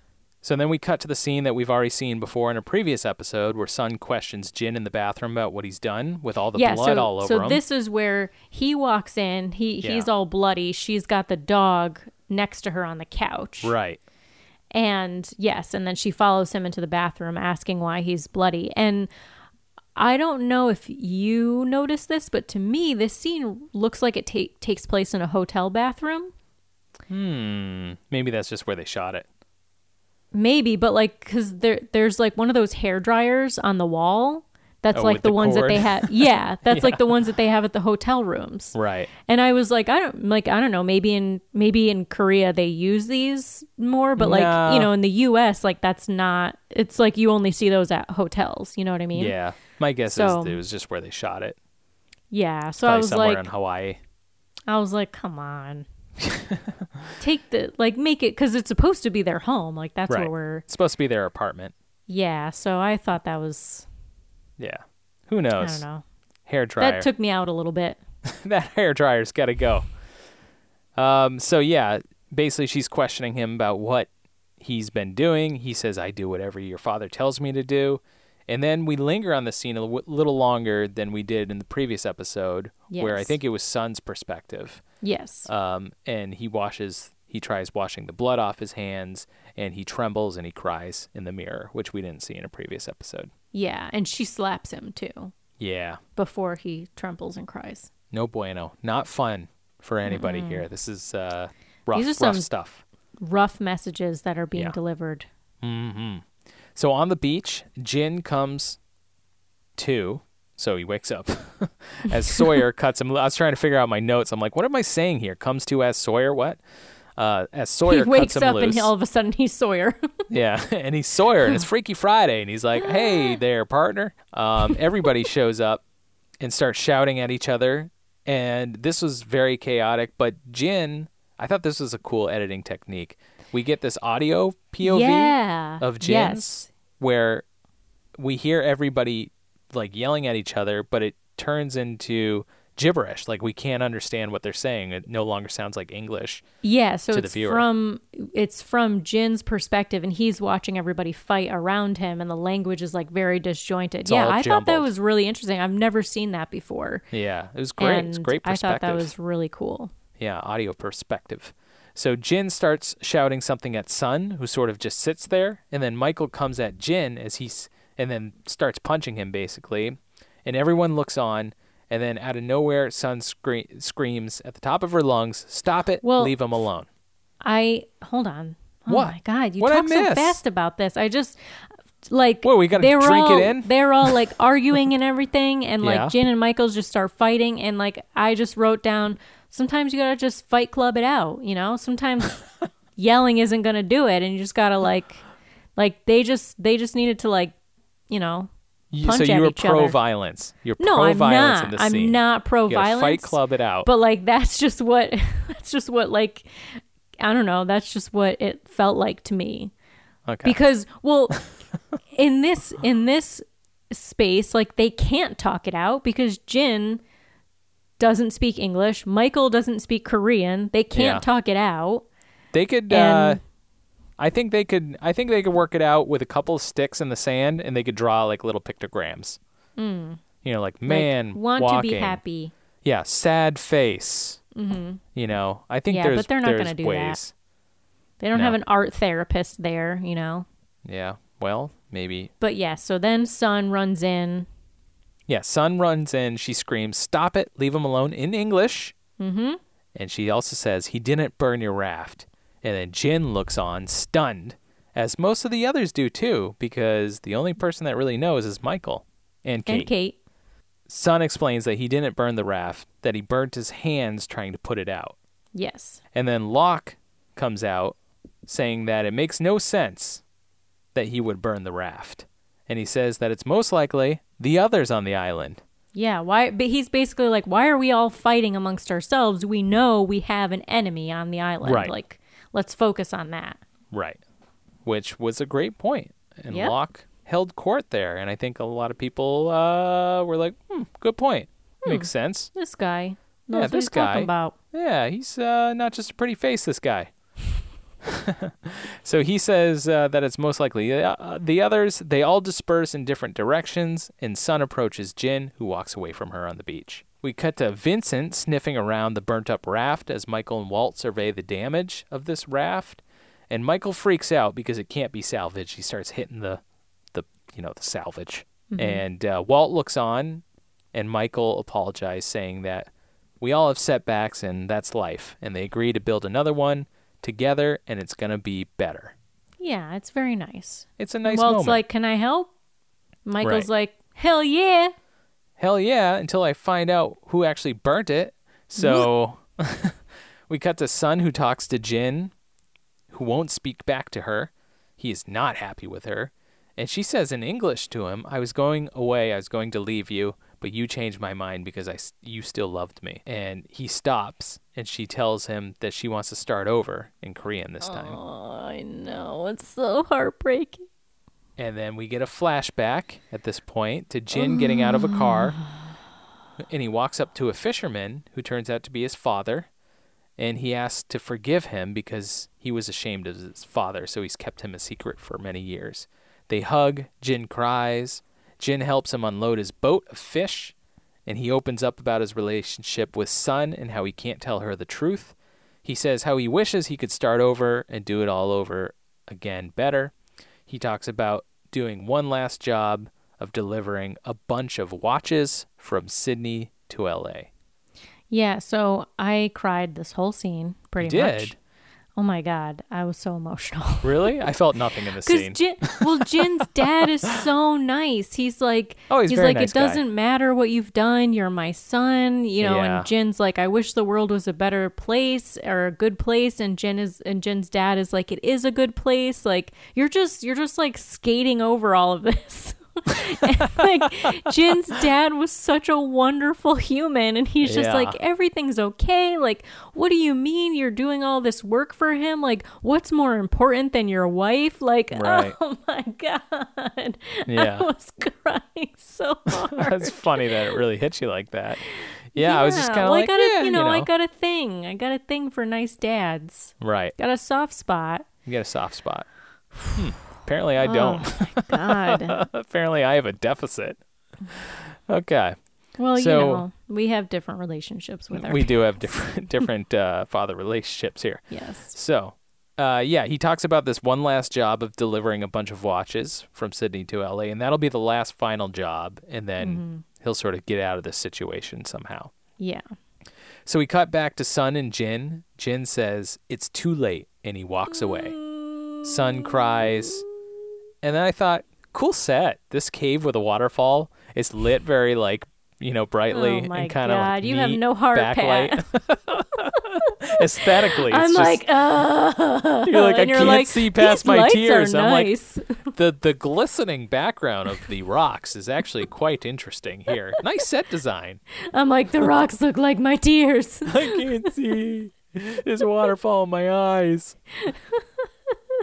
Uh, Uh, so yeah, that happens. so I kind of felt like the episode should have ended right there. yeah. Like that, I think would have been very dramatic. But You know We'll what? get- it we'll wasn't as to it. montagey as I like, so I I, think there's still, you know, there's still ways we can end this episode. Mm-hmm. So Sayid watches the fire at night. Shannon approaches and they kiss. Ooh, this is a sultry silhouette shot Mm. against the flames. very steamy, very hot, very, Very hot, hot. kissing scene of here flames. Because of the flames. uh, uh, he asks, he asks what was that for, and she repeats what Locke told her about getting a new life on the island. Yeah, so I was like, you know what? This is good. I really hope that Shannon is starting a new life. Like, Yeah, I think Sayid has been really good for her. Like he's been encouraging her and She's getting and more like she's been helping him and Yeah. making herself a bit more useful. So I really hope that I really hope that they're good together and that yeah, that this works out for her. they're a nice, nice fit here. Yeah. Walt is setting up backgammon, and Locke shows up to play with him. And Walt says that Hurley owes him eighty-three thousand dollars. This I'm like, what are they betting? I know. These are How some much does it cost bets. to play a game with Walt? I know. It's crazy. So Walt asks about his dad, and Locke says, Walt uh, asked Locke about his dad. Yeah. Right, that's what I said. It's Walt like, do you, do you do you have a dad? He's go. Everybody has a dad. Is Yeah. your dad cool or he's something? like, no, he was No. not cool. So at this point, I'm like, why does everyone in this show have daddy issues? Everyone's got daddy issues. And I was Every like- single person. J.J. Abrams, what happened to you? Yeah, what's your daddy all about? I tried to look it up, but it just You did? I, yeah, I did, but I couldn't find anything. Like his dad was like a producer and director or something like that. Oh, he probably wasn't there then. Yeah, daddy, Daddy, daddy, wasn't, there. to take me Change my underwear. Everyone has daddy issues. Everyone has daddy issues. Michael on the beach in the morning, Jin shows up with a bunch of bamboo, and he says to Michael, "Boat." yes. and they give each other a nod, and then they start uh, they start Building to build or something. Yeah, it was a nice moment, right? Yeah. Nice moment to kick Now off got- an old classic music montage. Music kicks up, right? We get some slow mo. Sayid and Shannon, they're canoodling. We get Sun on the beach in the bikini. She lets her wrap fall. Oh, this was a beautiful shot. Now I know you're the one who always calls out beautiful shots, but Yeah, you and like I, this you know, beach I shot. have, I have like a, you know, I don't have, I don't have your special eyes to see these things, but this to me was such a beautiful shot of Sun walking into the sunset, letting that shirt fall away, and it's like. It's like her old, pa- her old life, her old past. Like she's, this is like her starting her new life, and she's in the bikini. It's like freedom. kind of like a moth her. coming out of it, the, its cocoon, you know? yeah Yeah, spreading her wings, starting to fly. Yeah. She walks to the water. Charlie and Claire share some snacks on the beach together. Oh, they're always having snacks together. So even even before this, we saw. I don't. did you say this? You might have said this already. That Hur- Hurley's like so the music starts because Hurley starts playing music on his Discman. Right. He's walking. And I was like, how is his Discman still working at this point? Yeah. Yeah. We're, those energizers, man, they keep going and going, you know? Yeah. Until they don't. Until So they don't. Hurley sits and he's listening, and then very abruptly, the music montage ends. and it's just Hurley sitting there. He just says, Son of a bitch. And he takes off his headphones. And that's and it's like a good, like, 20 seconds of him just, like, sitting there with the natural sound of him on the beach. Yeah. I and love that. We cut to the credits. That made me so happy because, like, you know, here I am rolling my eyes, like, oh, great, another freaking montage. How is Hurley's Discman still working? This is ridiculous. Then he sits down, it stops, and he just says, son of a bitch. I was like, ah. I was Yeah. laughing so hard. It was, it was a great end to that montage. So that's the episode. So, some trivia for this episode. The puppy that we have talked about previously that Jin receives is called a Shar-Pei puppy. Mm. Yeah, kind of like what you write Sharpie. on. Yeah, like the pen. Yeah, that, I've been using that a lot today while I was uh, boxing up my studio, writing right, with a Sharpie. Sharpei. So that's the puppy. Mm-hmm. Um, and something we already talked about the title. When you read the series along with the episode title, it's lost in translation, common phrase reflecting the difficulty of conveying the same meaning between two languages. Wow. It's kind of on the nose, huh? Yep. Yeah, a little bit. It's okay. So is Reptile Boy and Inca Mummy Girl. yeah, reptile. Boy I just really on I nose. just was like when you were making fun of it, I'm like, Pat, please. Please. have, have we talked about the lost episode names? yeah, I know. When Michael sees Jin kneeling on the beach and runs towards him, accusing him of burning his raft, and many other characters come out yelling, we hear English from Jin's point of view, which we talked about. It sounds very foreign. This is, in fact, the exact same dialogue as what was already heard. It's just played backwards. oh, interesting. I was wondering how they did that. Yep. Yep. The so old we, backwards audio trick. We don't hear like you know Satan speaking to us in it. Exactly. Yeah, it's like Jack will actually die. That's all I got for trivia. So, favorite moments of What's the your- episodes. What's your favorite moment of Buffy, Pat? My favorite moment of Buffy. There's a lot to like in this episode. There's a lot of favorite moments that I could pick. I really like it when the kids turn into little monsters. that had me guffawing. Because you're like, oh, that's real life. Yeah. I like it when Buffy wakes up, Mm. you know, back to her regular Buffy self. Hi, honey, I'm home. Yeah, I don't like the lines that much, but I do just like the turn. The turn Mm. Yeah. when somebody like overcomes and becomes their old badass self again. Res- Yeah. Resurrection, you know? I like that Yeah. stuff. It's good. I'm sort of split on the part where Giles, we find out, is there's more to his story. Ripper. Yeah, I don't know. You know, like obviously Ripper is a is a you know it's a play on his actual name Rupert, so it could just be like an old college name or something, Mm-hmm. But it might not go anywhere. It definitely sounds like a little menacing, kind of badass. Definitely sounds like dark, you know? Yeah, Like one Uh. of my nicknames is Sammy Mander. That's Hmm. what Dave calls me. because And- you're Uh, what? sticky. I love salamanders. I'm not sticky. I just like salamanders, and I think they're really cute, and they have cute little Okay. feetsies. Okay. And Dave calls me Sammy Mander for some reason. It's like you wouldn't, you know, it's different than Ripper. Yeah, I thought there was one other part. What was the part that you said is that going to be your favorite part? Oh, the stupid Buffy playing with the pumpkin thing. Oh, that was really funny. That's not my favorite part though. Yeah, I'm gonna go with when the uh, kids turn into little monsters.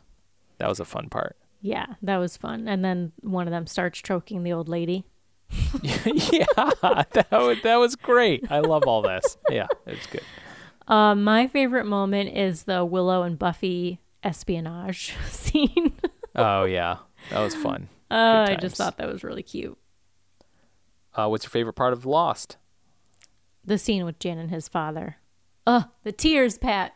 Mm, yeah, again, it's probably my least favorite part of the episode. Yeah, you like the waterfall behind Sun after she Ah, gets that rejected. waterfall is really good. Jeez. Obviously, the part with the audio POV of Jin. When Oh, yeah. Everything, that was a great moment. Yeah. Yeah. Great editing technique. Puts you right in the character's mindset. Yeah. That was cool. Yeah. So, Cool. which episode wins for you? Buffy. I'm so glad you said that because I was actually, well, so I watched Buffy, Dave and I watched Buffy, I think like two or three nights ago. Because I was I was really excited to get to this episode because I love this episode. Yeah. And then we watched Lost last night, and I was like, oh my god, this is uh like well for me I liked it because I like emotional stuff, father Right. stuff, whatever. So I was into it. But then so I was like, I feel like I'm gonna end up being like feeling tied on this. And then I watched Buffy again today, like between yesterday and today, to summarize it. And I was like, no, Buffy is Yeah. so fun.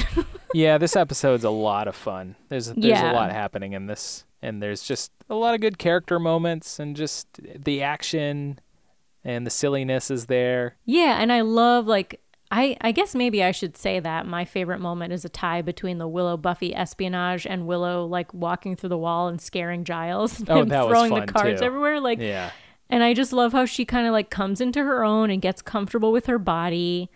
Um it's and it it was fun to see an episode where Buffy is like completely helpless and everybody else has to like pitch in and be the slayer, you know? right. And she wasn't the strong, independent woman. She kept trying to rely on the men to save her, which is completely, you know, devoid of what she normally is. Right. And like we see Willow like essentially becoming the leader in this Right. episode. That's true. Um, and then of course like the crazy hints about Giles's past. So I just feel Yeah. like there's a lot of fun stuff that happens in this episode. So I'm so glad that we agree on that. Yeah, this is a fun episode. Uh, new predictions. I guess I'll do my Buffy predictions. um, I actually wrote some down here. Hey, I'm had- proud of you. Yeah, so ooh, there there's only three words here. Oh, the boy. first word is prediction, and then I have two other words. The first one is Giles? No. The first one. Oh, actually, one of them is Giles. Yes. the other one is is Drusilla. So. I think the Drusilla prediction is when we were talking about her, it crossed my mind that she is going to get dusted or something's going to happen to her near the end of the season, which is going to send Spike just like into a rage. oh in a real rage and he's going Mm. to come come blasting with some uh, revenge rage. Okay? Okay. Because somebody hurts his precious precious Drusilla. Okay? Yeah. She gets Yeah. dusted, something like that. Okay? okay. So that's that. And then Giles. I don't remember what my prediction was that Giles. I imagine it's probably something to do with his past. Yeah.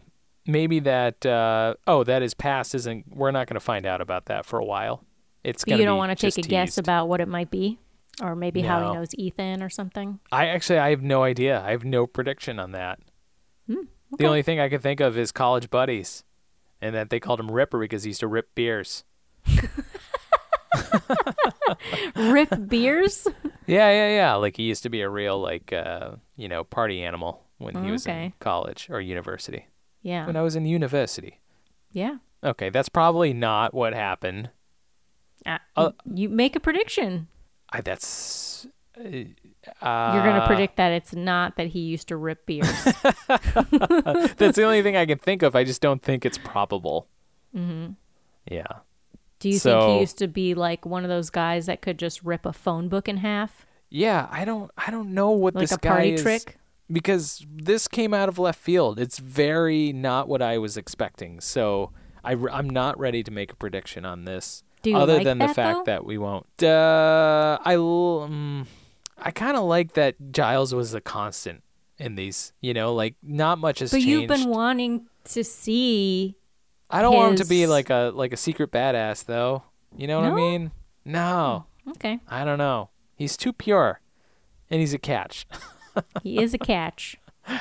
Still not. Still, Miss Calendar's not good Just enough for wait till? Miss Calendar finds out about all this ballyhoo. She's oh, she'd like be it. like, "Hello." oh, she might Are you like kidding it. me? Yeah, she's gonna love She'd it. be like, "Ripper." rip my clothes off. Okay, easy. Now I'll show you where I tangle my corkscrew. oh jeez. Ah, jeez. Um, other predictions? I don't know. I, I, I feel like I'm kind of dry of predictions this week. I don't have Okay. much. I Do you have you- any?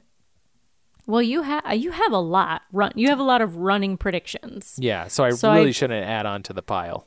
I'm not saying you shouldn't. I'm just saying it's okay if you don't feel like you have any new ones after Yeah. this. I mean, like, here's the thing: we don't get other than Spike watching the video of Buffy and like attempting to kill her. We don't really get a whole lot of forward momentum on the big bad story. Right. It's still a little bit of a monster of it's you know still main focus is like monster of the week kind of thing. Yeah. And you know you've made some predictions about Oz, but we don't really get any you know real Oz storyline here other than his Oh wait. his, like yeah. Let me make a prediction about Oz. okay We're st- we're gonna get this little teasy thing throughout the season, and Mm-hmm. it won't be till near the end of the season or the season finale when they actually get to meet.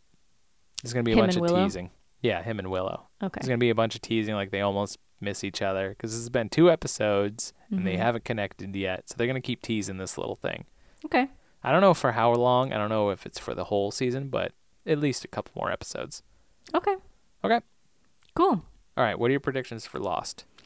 all right definitely I definitely we're gonna get Hurley's backstory next because he we ended with Hurley. We saw Mm-hmm. him on TV. Like he was a little bit more of a figure in this episode. Okay. Um, and he's not necessarily always. So Yeah.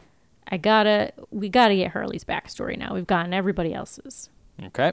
We have to get more movement on the hatch Yeah. or the Black Rock. Mm-hmm. And I was just like, come on. Why is it taking so long? But then I was like, oh, I guess there's like too many of these things because there's also the others. You got the others, the hatch, the Black Rock, the raft, Rousseau. Rousseau, the dinosaur. What Yep. it's like there's so many things. So Polar bear on an island doesn't really make No. sense. so I feel like we're gotta get some movement though on one of these things. Yeah. Okay. That's really all I got. Cool. All right. Uh, what have you been listening to, reading, watching, etc.? Well, I haven't made much progress on any of my books in the past week, but I did correct Hmm, neither. that. but I did correct that the glass castle is actually Throne of Glass. Yes. Throne of Glass. Uh, so at least now I know what I'm reading. Yeah. Um, I did finish watching the Gilmore Girls, so I'm now watching like the year in the life special that they did a couple years Oh ago, yeah. which I have already seen too. But uh, I'm just like I got to finish this out. Right. and of course Schitt's Creek.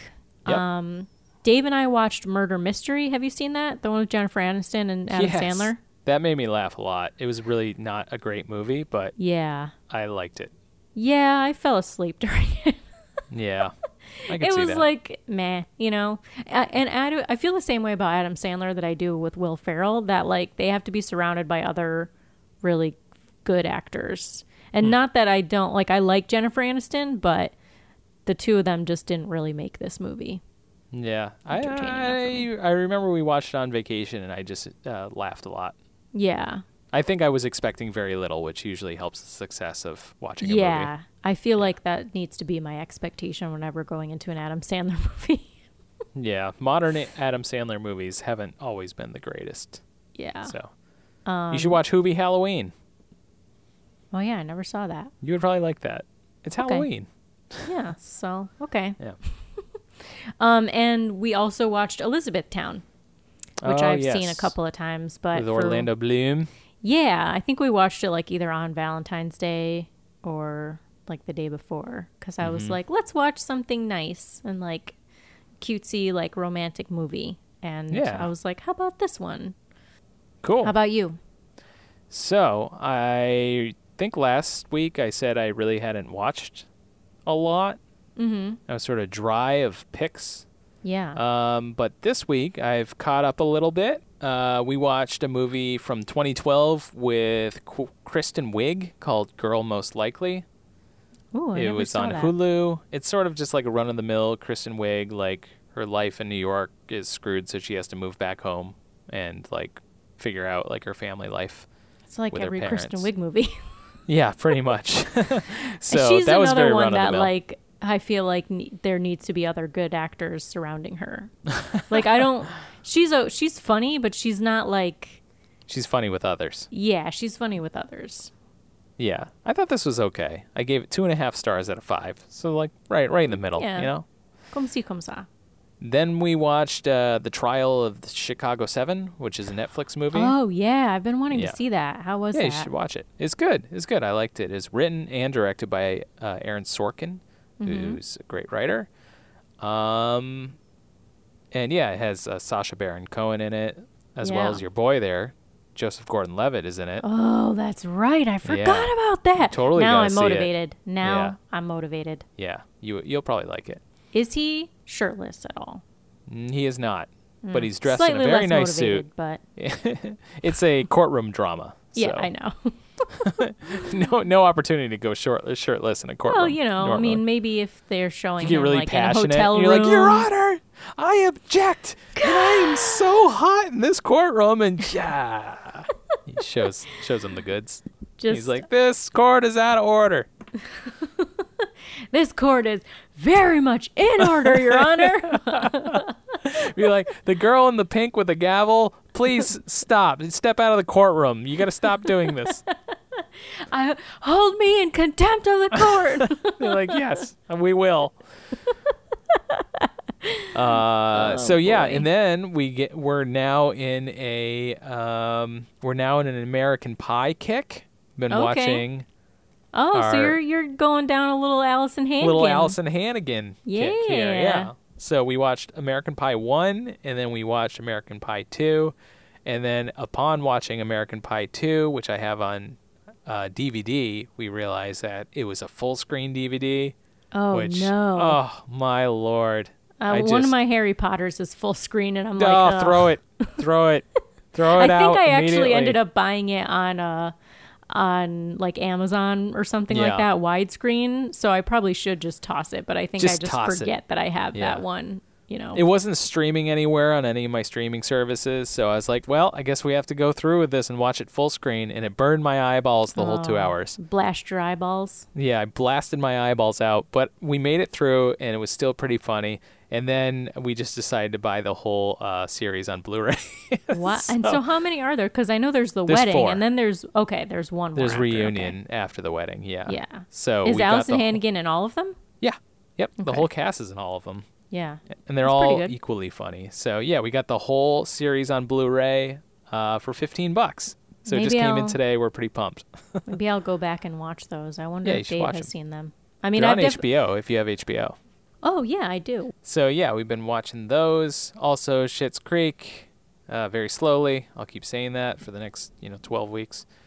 Yeah, where are you in Schitt's Creek? We're not even done with season two, or we might have just finished season two. Okay. Yeah, we Yeah. just started season five. Yeah, Melissa rewatched it, and she's already lapsed me. Yeah. the second rewatch. That's pretty funny. Yep. So that's what I've been watching. Great. Okay. Well, let's hit our outro. All since. We're so good at it. Here we go. Okay. Listen, subscribe on Apple Podcasts, Amazon Music, Google Podcasts, Spotify, and Stitcher. Don't forget to rate us five stars if you can. Leave, a, leave us leave us a nice review. Please Also, and thank you. please and thank you. Follow me on Bohan Film. Follow Floor Apothecary. Buy your stuff. Follow me at Sami Joe Jensen. Uh, and follow us on Instagram, Facebook, and Twitter at KickstreamPod. And send us emails. And if you're sending us spoilers, just let us know which show you're sending a spoiler about in the subject line to kickstreampod at gmail.com. And check out show notes for this and every episode at kickingstreaming.com. We did it. Another We episode it. in the can. Yeah, we're almost at 20. Yeah. That's Boy. insane. It's getting crazy. Wow. Wow. And always remember That streaming is, is better with friends. Yes. yes. Just got the little cherry on top. Lead us out with music.